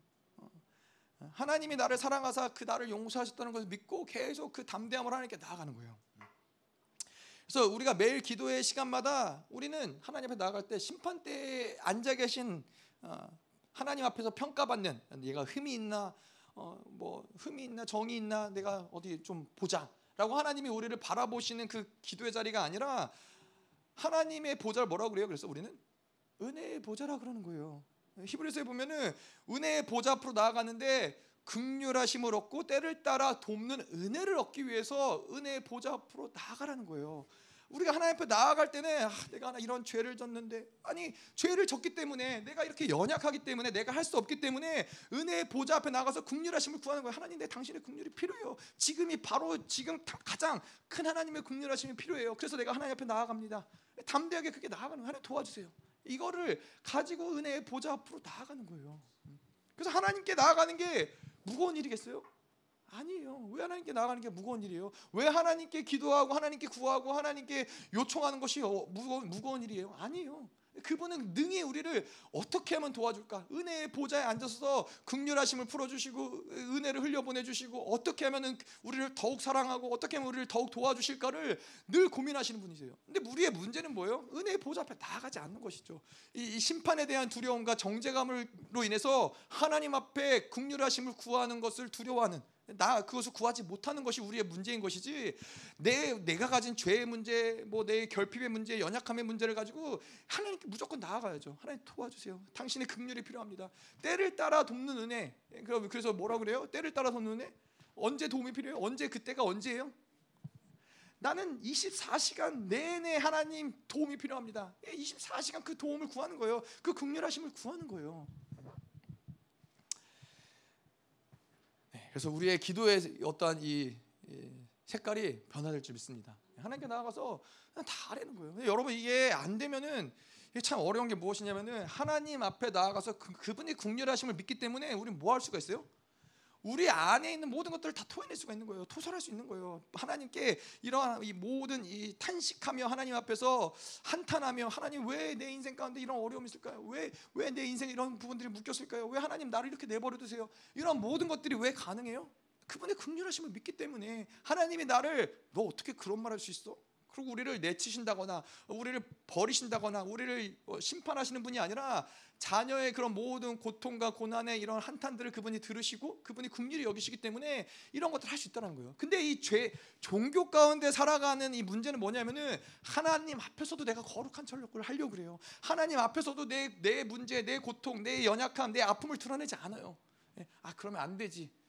나는 그래도 선하게 살아야지, 나는 그래도 범죄하지 말아야지, 나는 그래도 이런 나쁜 말 하지 말아야지, 안에서는 모든 것들이 썩어가고 있는데 이런 것들을 끄집어내지 않는 거예요. 근데 그러면은 반드시 내 안에 썩어가는 것들은 결국에는 나로 하여금 하나님과 단절시킬 뿐만 아니라 나로 하여금 계속해서 생명을 잃어버리게, 이 사망의 통치 가운데로 계속 나를 이끌어가는 데 문제가 있다는 거예요. 계속 이 토해내는 게 굉장히 중요해요. 아픔들, 상처들, 묶임들, 계속 이런 것들을 토해내야 돼요. 자, 우리의 긍휼을 좀 보죠. 자, 우리의 긍휼이라는 것은 우리가 예수 그리스도 하나님으로부터 계속 긍휼함을 있기 때문에 우리도 긍휼을 베푸는 것이 마땅하다는 거예요. 우리는 하나님의 긍휼을 흘려보내는 통로인 거예요. 내가 긍휼하심을 내가 만들어내서 누군가를 긍휼함 돕는 게 아니라 하나님이 나를 긍휼히 여기시고 그분의 긍휼하심을 흘려보내기 때문에, 나한테 부어주시기 때문에 나는 그 긍휼하심을 그냥 흘려보내는 거예요. 내가 누군가, 여러분 그렇잖아요. 내가 누군가에게 선대를 받고 누군가가 나에게 굉장히 좋은 것들을 해주고 잘해주면은 그냥 나도 누군가 다른 사람에게 좋은 말이 나가요. 그냥 뭔가 저 사람을 도와주고 싶은 마음이 흘러가요. 긍휼의 흐름도 마찬가지인 거예요. 하나님의 긍휼하심을 계속 받은 사람들은 누군가를 향한 긍휼의 마음이 흘러갈 수밖에 없다라는 것이죠. 자, 그래서 이 긍휼함이라는 것은 사랑의 실질적인 측면인데 두 가지 측면을 볼 수 있어요. 하나는 죄를 용서하는 것이고 또 하나는 고통당하는 자를 도와주는 것이고요.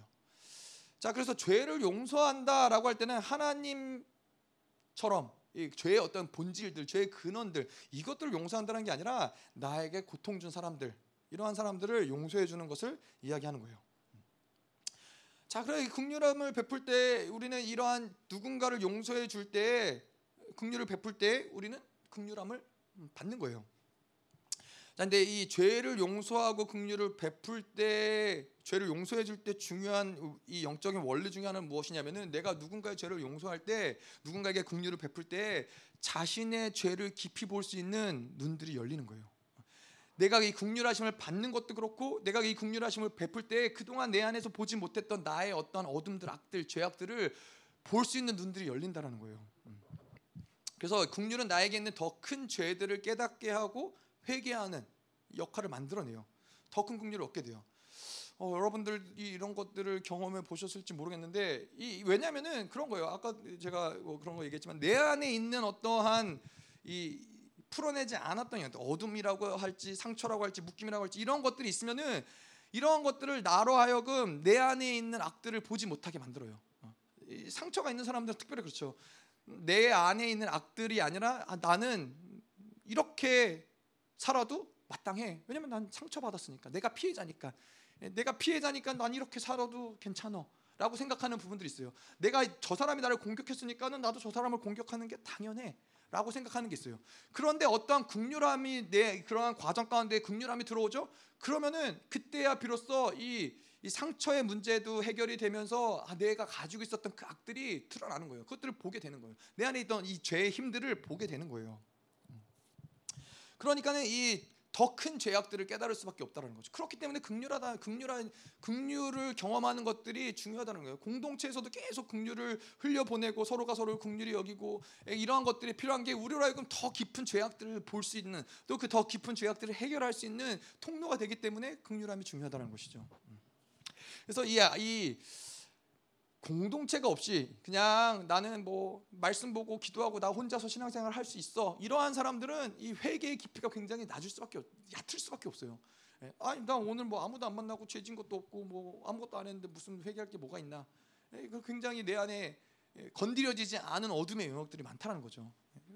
그래서 늘 얘기하지만은 자식들을 많이 낳으면은 자기 악들을 보기가 굉장히 수월해지죠.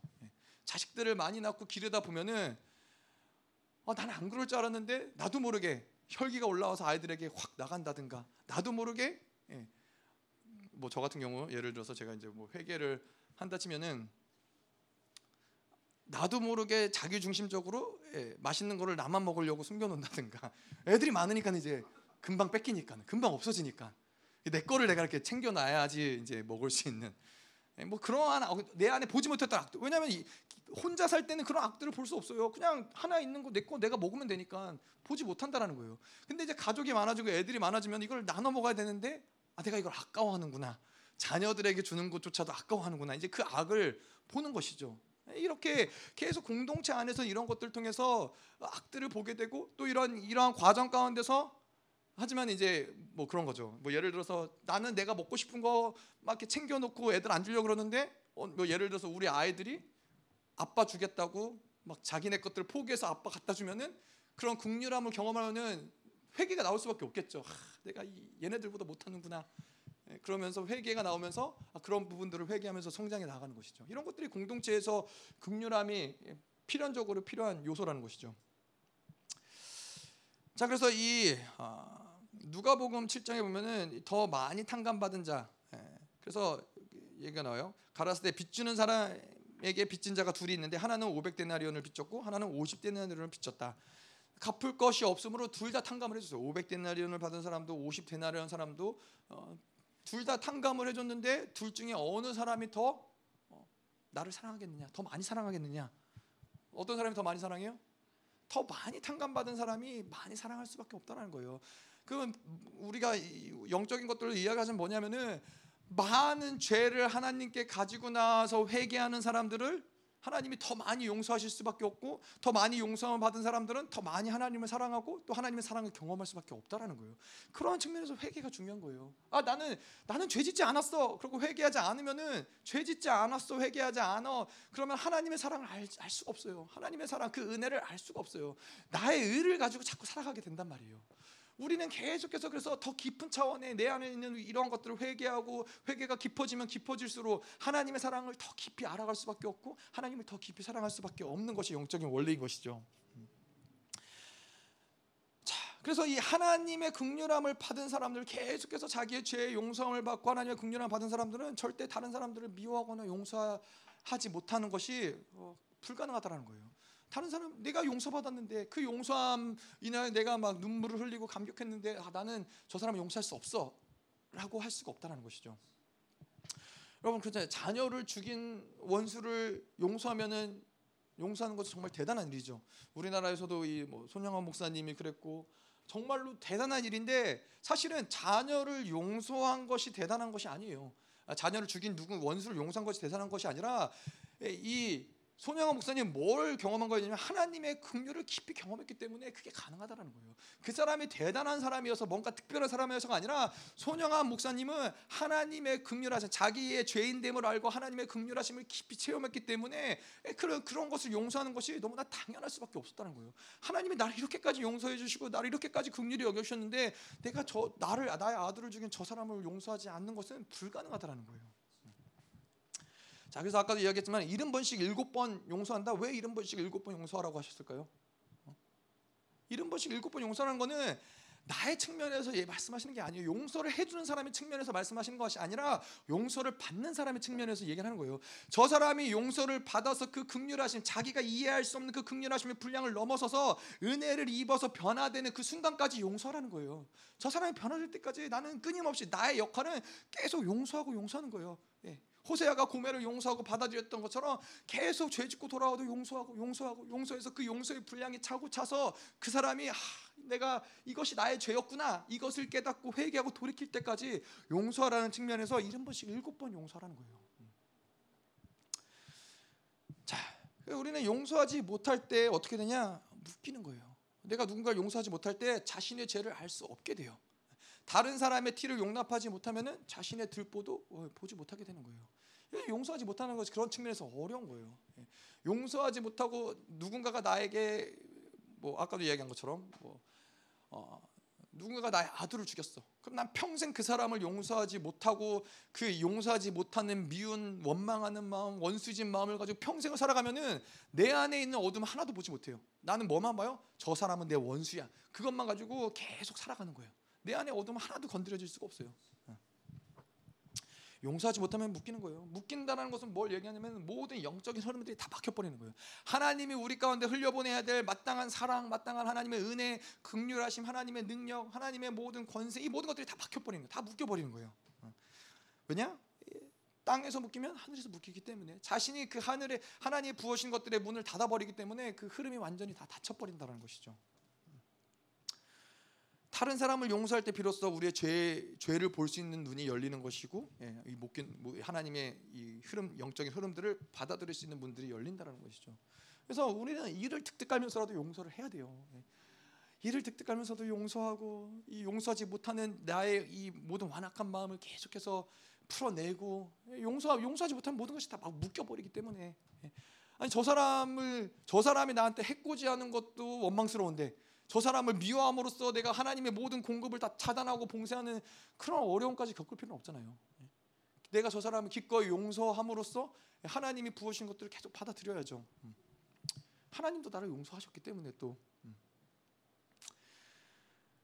자, 그래서 이 상처를 받았다, 내가 상처가 있다라는 것은 무엇을 얘기하는 거냐면은 용서하지 못했다라는 증거예요. 내가 용서하지 않았기 때문에 그 상처를 내가 붙잡고 있는 것이고 상처를 선택하는 것이죠. 네, 하지만 내가 용서할 때 상처를 받지 않는 것이고 또 용서할 때 상처를 치유할 수 있는 것이죠. 그래서 용서라는 것이 우리의 인생 가운데서 굉장히 중요해요. 그 용서는 빠르면 빠를수록 좋아요. 오랫동안 내가 이 용서하지 못하는 마음을 가지고 있어봐야 누구만 손해예요? 나만 손해인 거예요. 나만 이 용서하지 못하는 미움과 원망과 이 어둠들을 내 안에서 이 모든 것들을 썩어지게 만드는 것들을 내 안에 오랫동안 가지고 있어봐야 그게 무슨 소용이 있겠어요? 그게 뭐가 유익이 되겠어요? 즉각적으로 용서하고 빠르게 용서할 때 그게 나에게는 어떠한 이 해가 없는 것이죠. 자, 그리고 또 한 가지 이 긍휼, 우리가 해야 될 긍휼은 뭐예요? 불쌍한 자를 돕는 것이죠. 그래서 야고보서에서 긍휼은 가난한 자에게 옷을 주는 것이고 배고픈 자에게 먹는 것을 주는 거예요. 실질적인 어떠한 이 도움을 주는 것들, 고통을 덜어주는 것들, 이런 것들을 우리가 할 수 있는 영역들인 것이죠. 우리가 도와줄 수 있는 영역들인 것이죠. 근데 이렇게 우리가 남을 긍휼을 베풀어서 누군가를 도와준다, 하나님 대신에 누군가를 도와준다, 이럴 때 하나님이 반드시 그것을 갚아주시고 우리를 도와주신다는 거예요. 신명기 15장 10절에 보면 너는 반드시 그에게 구제할 것이요 구제할 때에는 아끼는 마음을 품지 말 것이니라. 이로 인하여 내 하나님 여호와께서 내 범사와 내 손으로 하는 바에 내게 복을 주시리라. 하나님이 갚아주실 거 보는 거예요. 그래서 예전에 제가 들었던 간증이 원종수 권사님 간증을 듣다 보면은 원종수 권사님이 어렸을 때 그렇게 그 어머니가 자기네들도 먹을 거 없고 가난한데 그렇게 집에 가난한 사람들을 데리고 오고 맨날 자기는 혹시라도 남기면은 그거라도 좀 먹으려고 했는데 하나도 밥풀 하나 남기지 않고 다 먹고 그러면은 자기소개나. 근데 이제 또 한 번은 거지 노인 한 명을 데리고 왔는데 거지 노인을 데리고 오고도 못마땅한데 자기 보고 다 씻겨주라 그러고 막 그러한 것들을, 물론 그때는 원종수 권사님이 원하지 않았지만 어머님의 어떻게 보면 은혜인 것이죠. 어머님의 지혜인 것이죠. 그래서 이런 것들이 아들이 계속해서 이 가난한 자들을 실질적으로 돕고 선을 베풀고 이렇게 긍휼함을 베풀었을 때 이 원종수 권사를 그런 거 누가 갚아줘요? 하나님이 갚아준다는 거예요. 하나님이 그것들을 갚아줘서 원종수 권사님이 그런 어떤 이 뭐가 나갔나요? 아닌가요? 갑자기 어두워진 것 같아서. 원종 권사님이 그런 어떤 이 지혜가 생기잖아요. 뭐라 그러죠? 눈을 감으면은 이 책이 보이는, 교과서가 보이는. 그래갖고 서울대를 수석으로 들어갔네요. 수석으로 졸업을 했나. 뭐 하여튼 그래갖고 이런 것들에 하나님은 분명히 그런 것들을 갚아주신다라는 거예요. 그래서 이 잠언 19장 17절에도 보면은 가난한 자를 불쌍히 여기는 것은 여호와께 꾸어드리는 것이니 그의 선행을 그에게 갚아주시리라. 하나님께 돈을 꾸어드린 것은 반드시 그가 갚아주시고 분명히 이자까지도 쳐서 하나님 갚아주신다는 거예요. 그래서 누군가를 돕고 그럴 때 우리가 뭔가를 계산하거나 아까워하는 것이 아니라 하나님의 부어주시는 마음을 따라서 하나님의 갚으실 것을 믿고 구제할 수 있는 것이죠. 그 또한 이 긍휼함, 구제라는 것은 잠언 11장 25절에 보면은 구제를 좋아하는 자는 풍족하여질 것이요 남을 윤택하는 자는 자기도 윤택하여지리라. 계속 이 통로를 막으면 안 되는 거예요. 우리의 어떠한 이 가난함이 있거나 결핍이 있거나 고난 가운데 있거나 어려움일 때 그래도 이렇게 없으니까는 어떻게라든 아껴서 이런 상황들을 버텨나가야지라고 생각하는 것이 아니라 이렇게 결핍과 어려움과 있을 때 계속 구제를 통해서 하나님의 복들을 흘려보내면은 그 모든 통로가 복의 통로가 되어주는 그러한 사람들에게 하나님은 반드시 계속해서 하나님의 복을 부으세요. 왜냐하면 그 사람에게 아무리 부어줘도 그 사람은 그것들을 흘려보낼 걸 알기 때문에 하나님은 그 사람을 통해서 복들을 흘려보낸다는 거예요. 근데 계속 그 복을 내가 착복하고 내가 가지고 있고 내가 어떻게든지 나의 것들을 풍성하게 만들려고 하고 나의 고난과 결핍의 문제를 내가 해결하려고 하는 사람들에게는 하나님께서 흘려보내시지 않는다라는 거예요. 그래서 이 어떤 가난의 문제, 어떤 결핍의 문제를 어떻게 해결하느냐? 흘려보내야 돼요.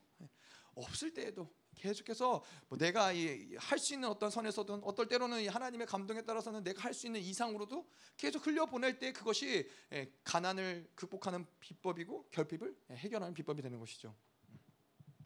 자, 그래서 이러한 것들을 계속해서 흘려보낼 때 그것이 나를 윤택하게 만드는 거예요. 뭐 어떤 뭐 물질적으로도 그렇지만 심령적으로도 계속해서 나를 풍성하게 만드는 비법인 것이죠.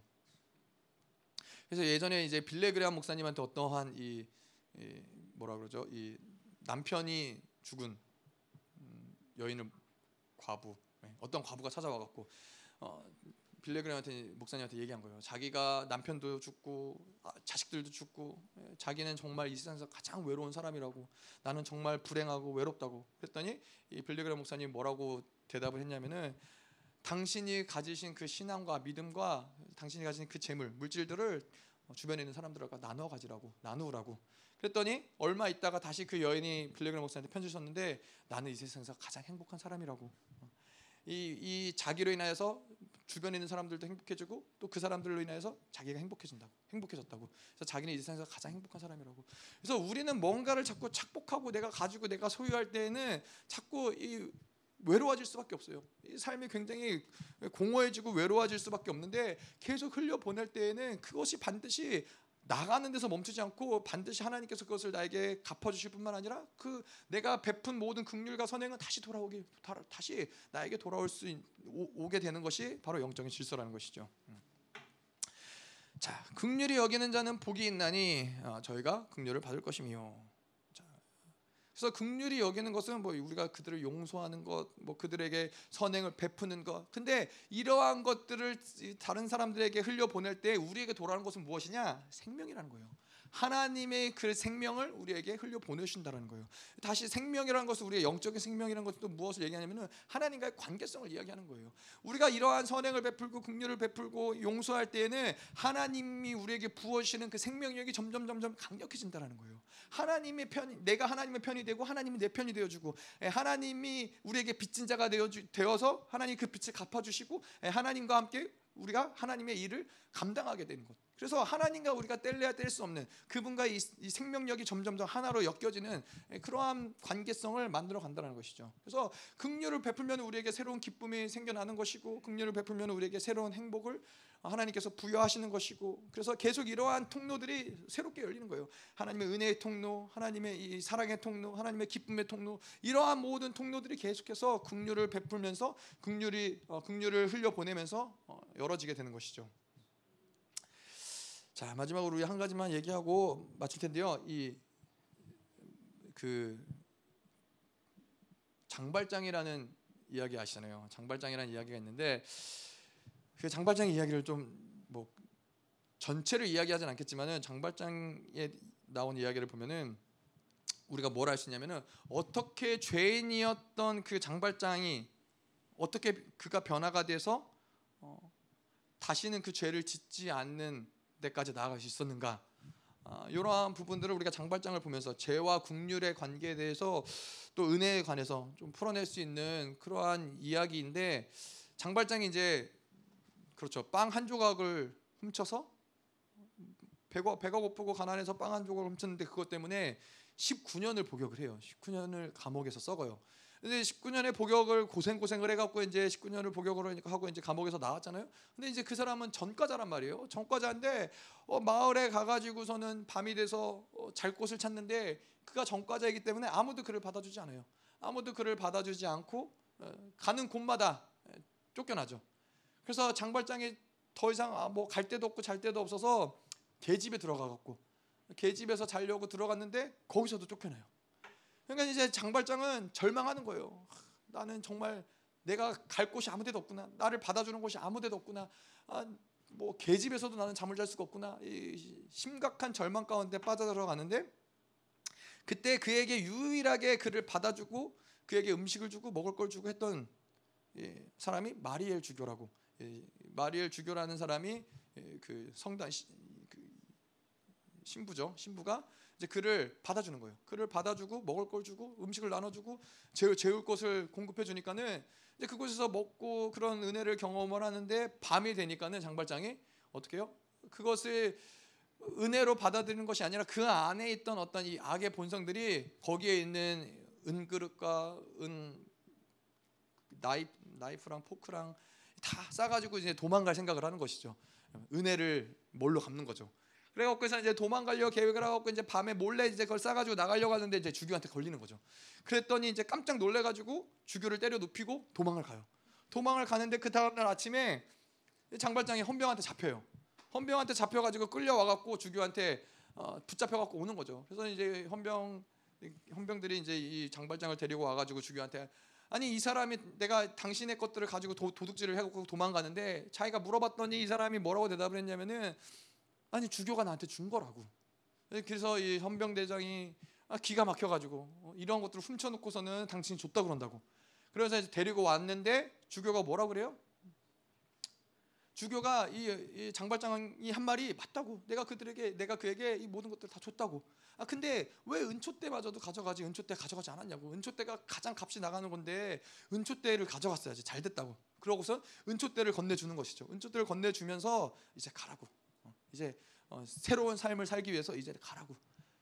그렇게 해서 이제 이 장발장이 그의 긍휼함을 경험을 하게 돼요. 근데 이 긍휼함을 경험을 하게 되니까는 어떻게 이거를 반응해야 될지를 모르는 거예요. 왜냐하면 평생 누구한테 이러한 긍휼을 받아본 적이 없었던 거예요. 이런 것이 처음이었기 때문에 굉장히 혼란스러워요. 자기가 예상했던 것보다 더 큰 어떤 이 긍휼은 자기가 합리화시켰던 그 악들을 이 볼 수 있는 빛이 되는 거예요. 그래서 그 다음에 무슨 얘기가 나오냐면은 그렇게 혼란스럽고 괴로워하는 뭔가 정리가 되지 않은 이게 도대체 무슨 얘기인가? 아니 그 사람이 나한테 어떻게 그럴 수가 있나 이해할 수 없는 것이죠. 그러한 가운데 이게 벤치에 앉아 있었는데 공원에 앉아 있었는데 어떤 꼬맹이가 와가지고서는 자기 동전을 돌려달라고 자기 동전을 달라고 막 때를 쓰는 거예요. 그래서 이 장발장이 아 나 없다고 그런 거 없다고 가라고 해서 이제 이 꼬마애를 내쫓았어요. 꼬마애를 내쫓고 나서 이제 보니까는 자기의 발 아래 동전 하나가 있었던 거예요. 그래서 자기가 그 동전을 의도치 않았는데 자기가 계획했던 건 아닌데 이 꼬마가 가진 동전을 자기가 훔친 꼴이 된 거예요. 그랬더니 이 장발장이 괴로워가지고 자기가 그거를 가지고서는 온 동네를 찾아다니면서 그 꼬마를 찾아다닌 거예요.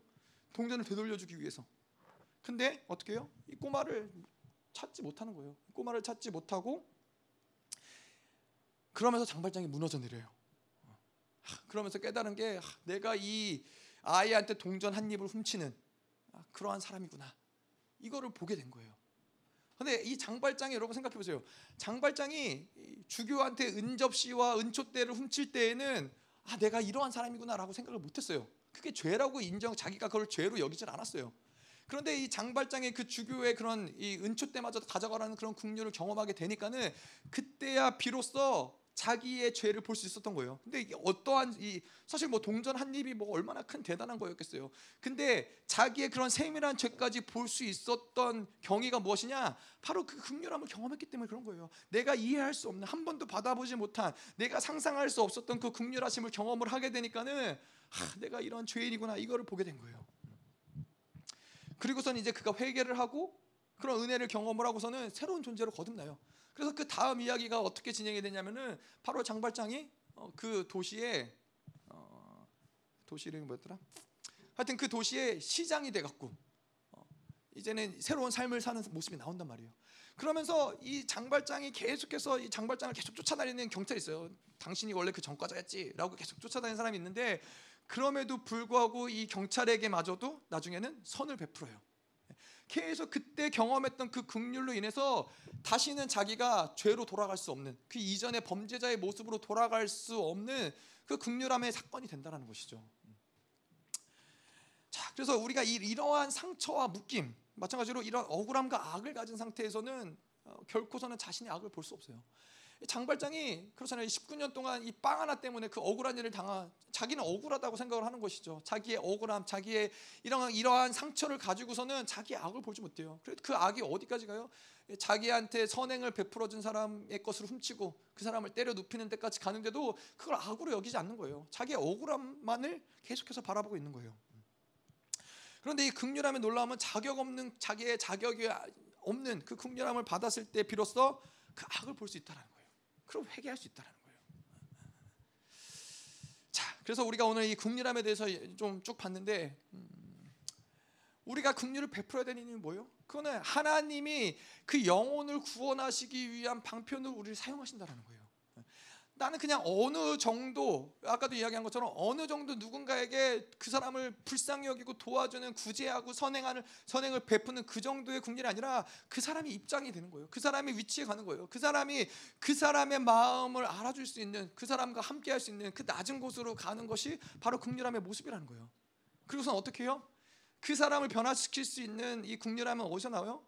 자기를 내어주는 데 있는 거예요. 자기를 희생하는 데 있는 거예요. 자기의 것을 기꺼이 포기하는, 그 사람이 받아들일 수 없는, 용납할 수 없는 그러한 긍휼함의 역사들이 있을 때 그 긍휼함을 통해서 하나님은 그 죄를 깨닫게 하고 회개의 역사를 만들어내시고 그 사람을 하여금 죄를, 다시는 죄를 짓지 않는 흐름을 만들어내는 하나님의 은혜가 흘러간다는 것이죠. 자, 그리고 이렇기 때문에 우리는 긍휼함을 계속 베푸는 것이 중요해요. 하지만은 그에 앞서서 우리에게 중요한 것은 무엇이냐면은 매일매일 우리는 하나님의 긍휼하심을 받아들여야 돼요. 매일매일 하나님께 나아가서 그 긍휼하심을 경험을 해야 돼요. 마찬가지로 우리가 하나님의 긍휼하심을 경험을 할 때 우리는 우리의 죄를 보게 되는 거예요. 아니, 이렇게까지 하나님이 나를 사랑하신다고, 이렇게까지 그럼에도 불구하고 하나님이 나를 용서하신다고, 이 긍휼하심을 계속 경험할 때 우리가 이 죄에 대한 회개는 점점 더 깊어지는 거예요. 자, 그래서 아까도 우리가 기도할 때도 이야기했지만은 김영남 원사님이 이 좋은 일이 있고 이런 것들이 다 하나님의 긍휼하심에서 시작되는 일들이라는 거예요. 이러한 것들을 사실 우리는 매일 경험을 해야 돼요. 실질적인 하나님의 우리 삶 가운데서 일하시는 것들, 실질적으로 하나님이 우리 가운데 행하시는 선하심들, 이런 것들이 실질적인 부분들도 그렇고, 우리가 기도 가운데서도 그분의 긍휼하심, 뭐예요? 예수 그리스도를 이 땅에 보내신 것이 그분의 긍휼하심인 거예요. 오늘도 내가 죄를 지었을 때 그 죄를 하나님이, 그 죄의 어떠함을 묻지 않으시고 기꺼이 우리를 용서해 주시고 기꺼이 예수 그리스도의 보혈을 우리 안에 운행시키시면서 우리를 용서하시는 그 긍휼하심을 우리는 매일매일 경험을 해야 된다는 거예요. 그 긍휼하심을 경험을 하면서 우리는 자꾸만 찌그러지고 위축되고, 그래 내가 또 죄를 졌어, 내가 또 이런 죄인이지, 그것이 아니라 우리는 그 긍휼하심을 계속해서 경험하면서 그분이 누구신지를 깨닫는 거예요. 하나님이 긍휼하신 분이시구나, 하나님은 나를 긍휼히 여기시는 분이시구나, 그분은 나의 아버지시구나. 그러면서 우리에게 마땅히 나와야 될 모습은 뭐예요? 담대함인 거예요. 하나님 앞에 은혜의 보좌 가운데서 담대히 나아가서 그분이 나를 긍휼히 여기신다는 것을 믿는 믿음으로 나아가서 그분의 긍휼하심을 구하는 거예요. 하나님, 내가 자격이 없는 거 너무나 잘합니다. 하나님, 내게 어떠한 소망이 없는 건 너무나 잘합니다. 그런데 하나님, 당신이 나를 긍휼히 여기시잖아요. 하나님, 당신은 긍휼이 많으신 분이시잖아요. 그러면서 그분의 긍휼하심에 모든 것을 다 의탁하는 거예요. 하나님, 나에게도 오늘 내가 이 모든 이 어둠 가운데, 고난 가운데 있지만 이것을 뚫고 나아갈 수 있는 그 힘을 하나님 주시옵소서. 이것이 바로 하나님의 긍휼하심을 경험하는 것이죠. 아멘. 우리 같이 좀 기도하기 원해요. 자, 하나님, 우리가 당신의 긍휼하심을 알게 하여 주시옵소서. 이거 내가, 하나님 우리를 긍휼히 여기세요. 이거는 진리예요. 하나님이 그러지 않으셨다면 우리를 창조하지 않으셨을 테고, 하나님 우리를 긍휼히 여기지 않으셨다면 자신을 아버지라고 부르시지 않으셨을 테고, 하나님 우리를 긍휼히 여기지 않으셨다면 그분의 아들을 우리에게 보내주시지 않으셨겠죠. 그분이 우리를 긍휼히 여기신다는 것은 그거는 너무나 부정할 수 없는 사실이고 진리인데, 중요한 것은 우리가 믿지 못하는 거예요. 매 순간순간에 마치 하나님이 우리를 판단하시고 심판하시는 분인 것처럼, 마치 하나님이 이 깐깐한 완벽주의자처럼 너 이런 거 죄졌잖아, 너 이런 거 문제잖아, 너 이런 거 오늘도 또 넘어졌잖아. 우리는 때로는 그게 하나님의 음성이라고 생각을 안 하지만은 계속 그런 규정하심을 받아들이고 사는 거예요. 하나님은 우리를 기꺼이 긍휼히 여기시고 우리의 가장 이 나약한 곳에, 가장 어두운 곳에, 가장 힘든 곳에 함께 하시며 그 고난을 함께 통과하시며 함께 이것들을 승리하기를 원하시는 분이신데, 그런 하나님을 바라보는 게 아니라 계속 우리의 죄에 대한 규정들, 하나님 그 율법의 고소들을 가지고서는 하나님 앞에 나아가지 못하는, 하나님 모든 것들을 이제 완전히 다 날려버리시옵소서. 하나님 이제 당신의 긍휼하심을 의지하며 나아가게 하여 주시옵소서. 하나님의 긍휼하심이 이 시간도 우리에게 계속해서 흘러갈지어다. 하나님을 긍휼하심을 알지어다. 나는 긍휼하며 나는 너에게 자비를 베풀기 원하며 내가 너를 사랑하며 내가 끝까지 너를 포기하지 않으며 내가 이 긍휼함을 가지고 너를 만나리라. 나에게 나아올지어다. 은혜의 보좌 앞으로 나아올지어다. 긍휼함을 얻기 위하여, 내를 따라 돕는 은혜를 얻기 위하여 나의 보좌 앞으로 나와라. 내가 너와 함께하리라. 내가 너를 도우리라. 내가 너에게 긍휼함을 여보내리라. 더 하나님, 이 시간도 하나님의 긍휼하심을 직접 맛보 알게 하여 주시옵소서. 더 하나님 하시옵소서. 하나님, 우리의 죄를 기꺼이 용서하시는 하나님, 우리의 죄를 기꺼이 갚아주시는 하나님, 우리의 모든 빚을 탕감하시며 하나님 오늘도 내가 너와 함께한다, 내가 너를 도우리라, 우리와 함께하시는 그 하나님의 긍휼하심을 경험하게 하여 주시옵소서. 이제는 교회 머리 되신 우리 구주 예수 그리스도의 은혜와 아버지 하나님의 끝없는 사랑과 성령 하나님의 내주 교통으로 충만케 하신 역사가 오늘도 하나님의 긍휼하심을 그 은혜의 보좌 앞에 매일 나아오고자 결단하는 사랑하는 성도들과 그 가정과 직장과 자녀와 기업과 비전 위에 이 나라 민족과 전 세계에 파송된 사랑하는 선교사들과 생명사역과 열방교회 위에 이제로부터 영원토록 함께 있을지어다. 아멘.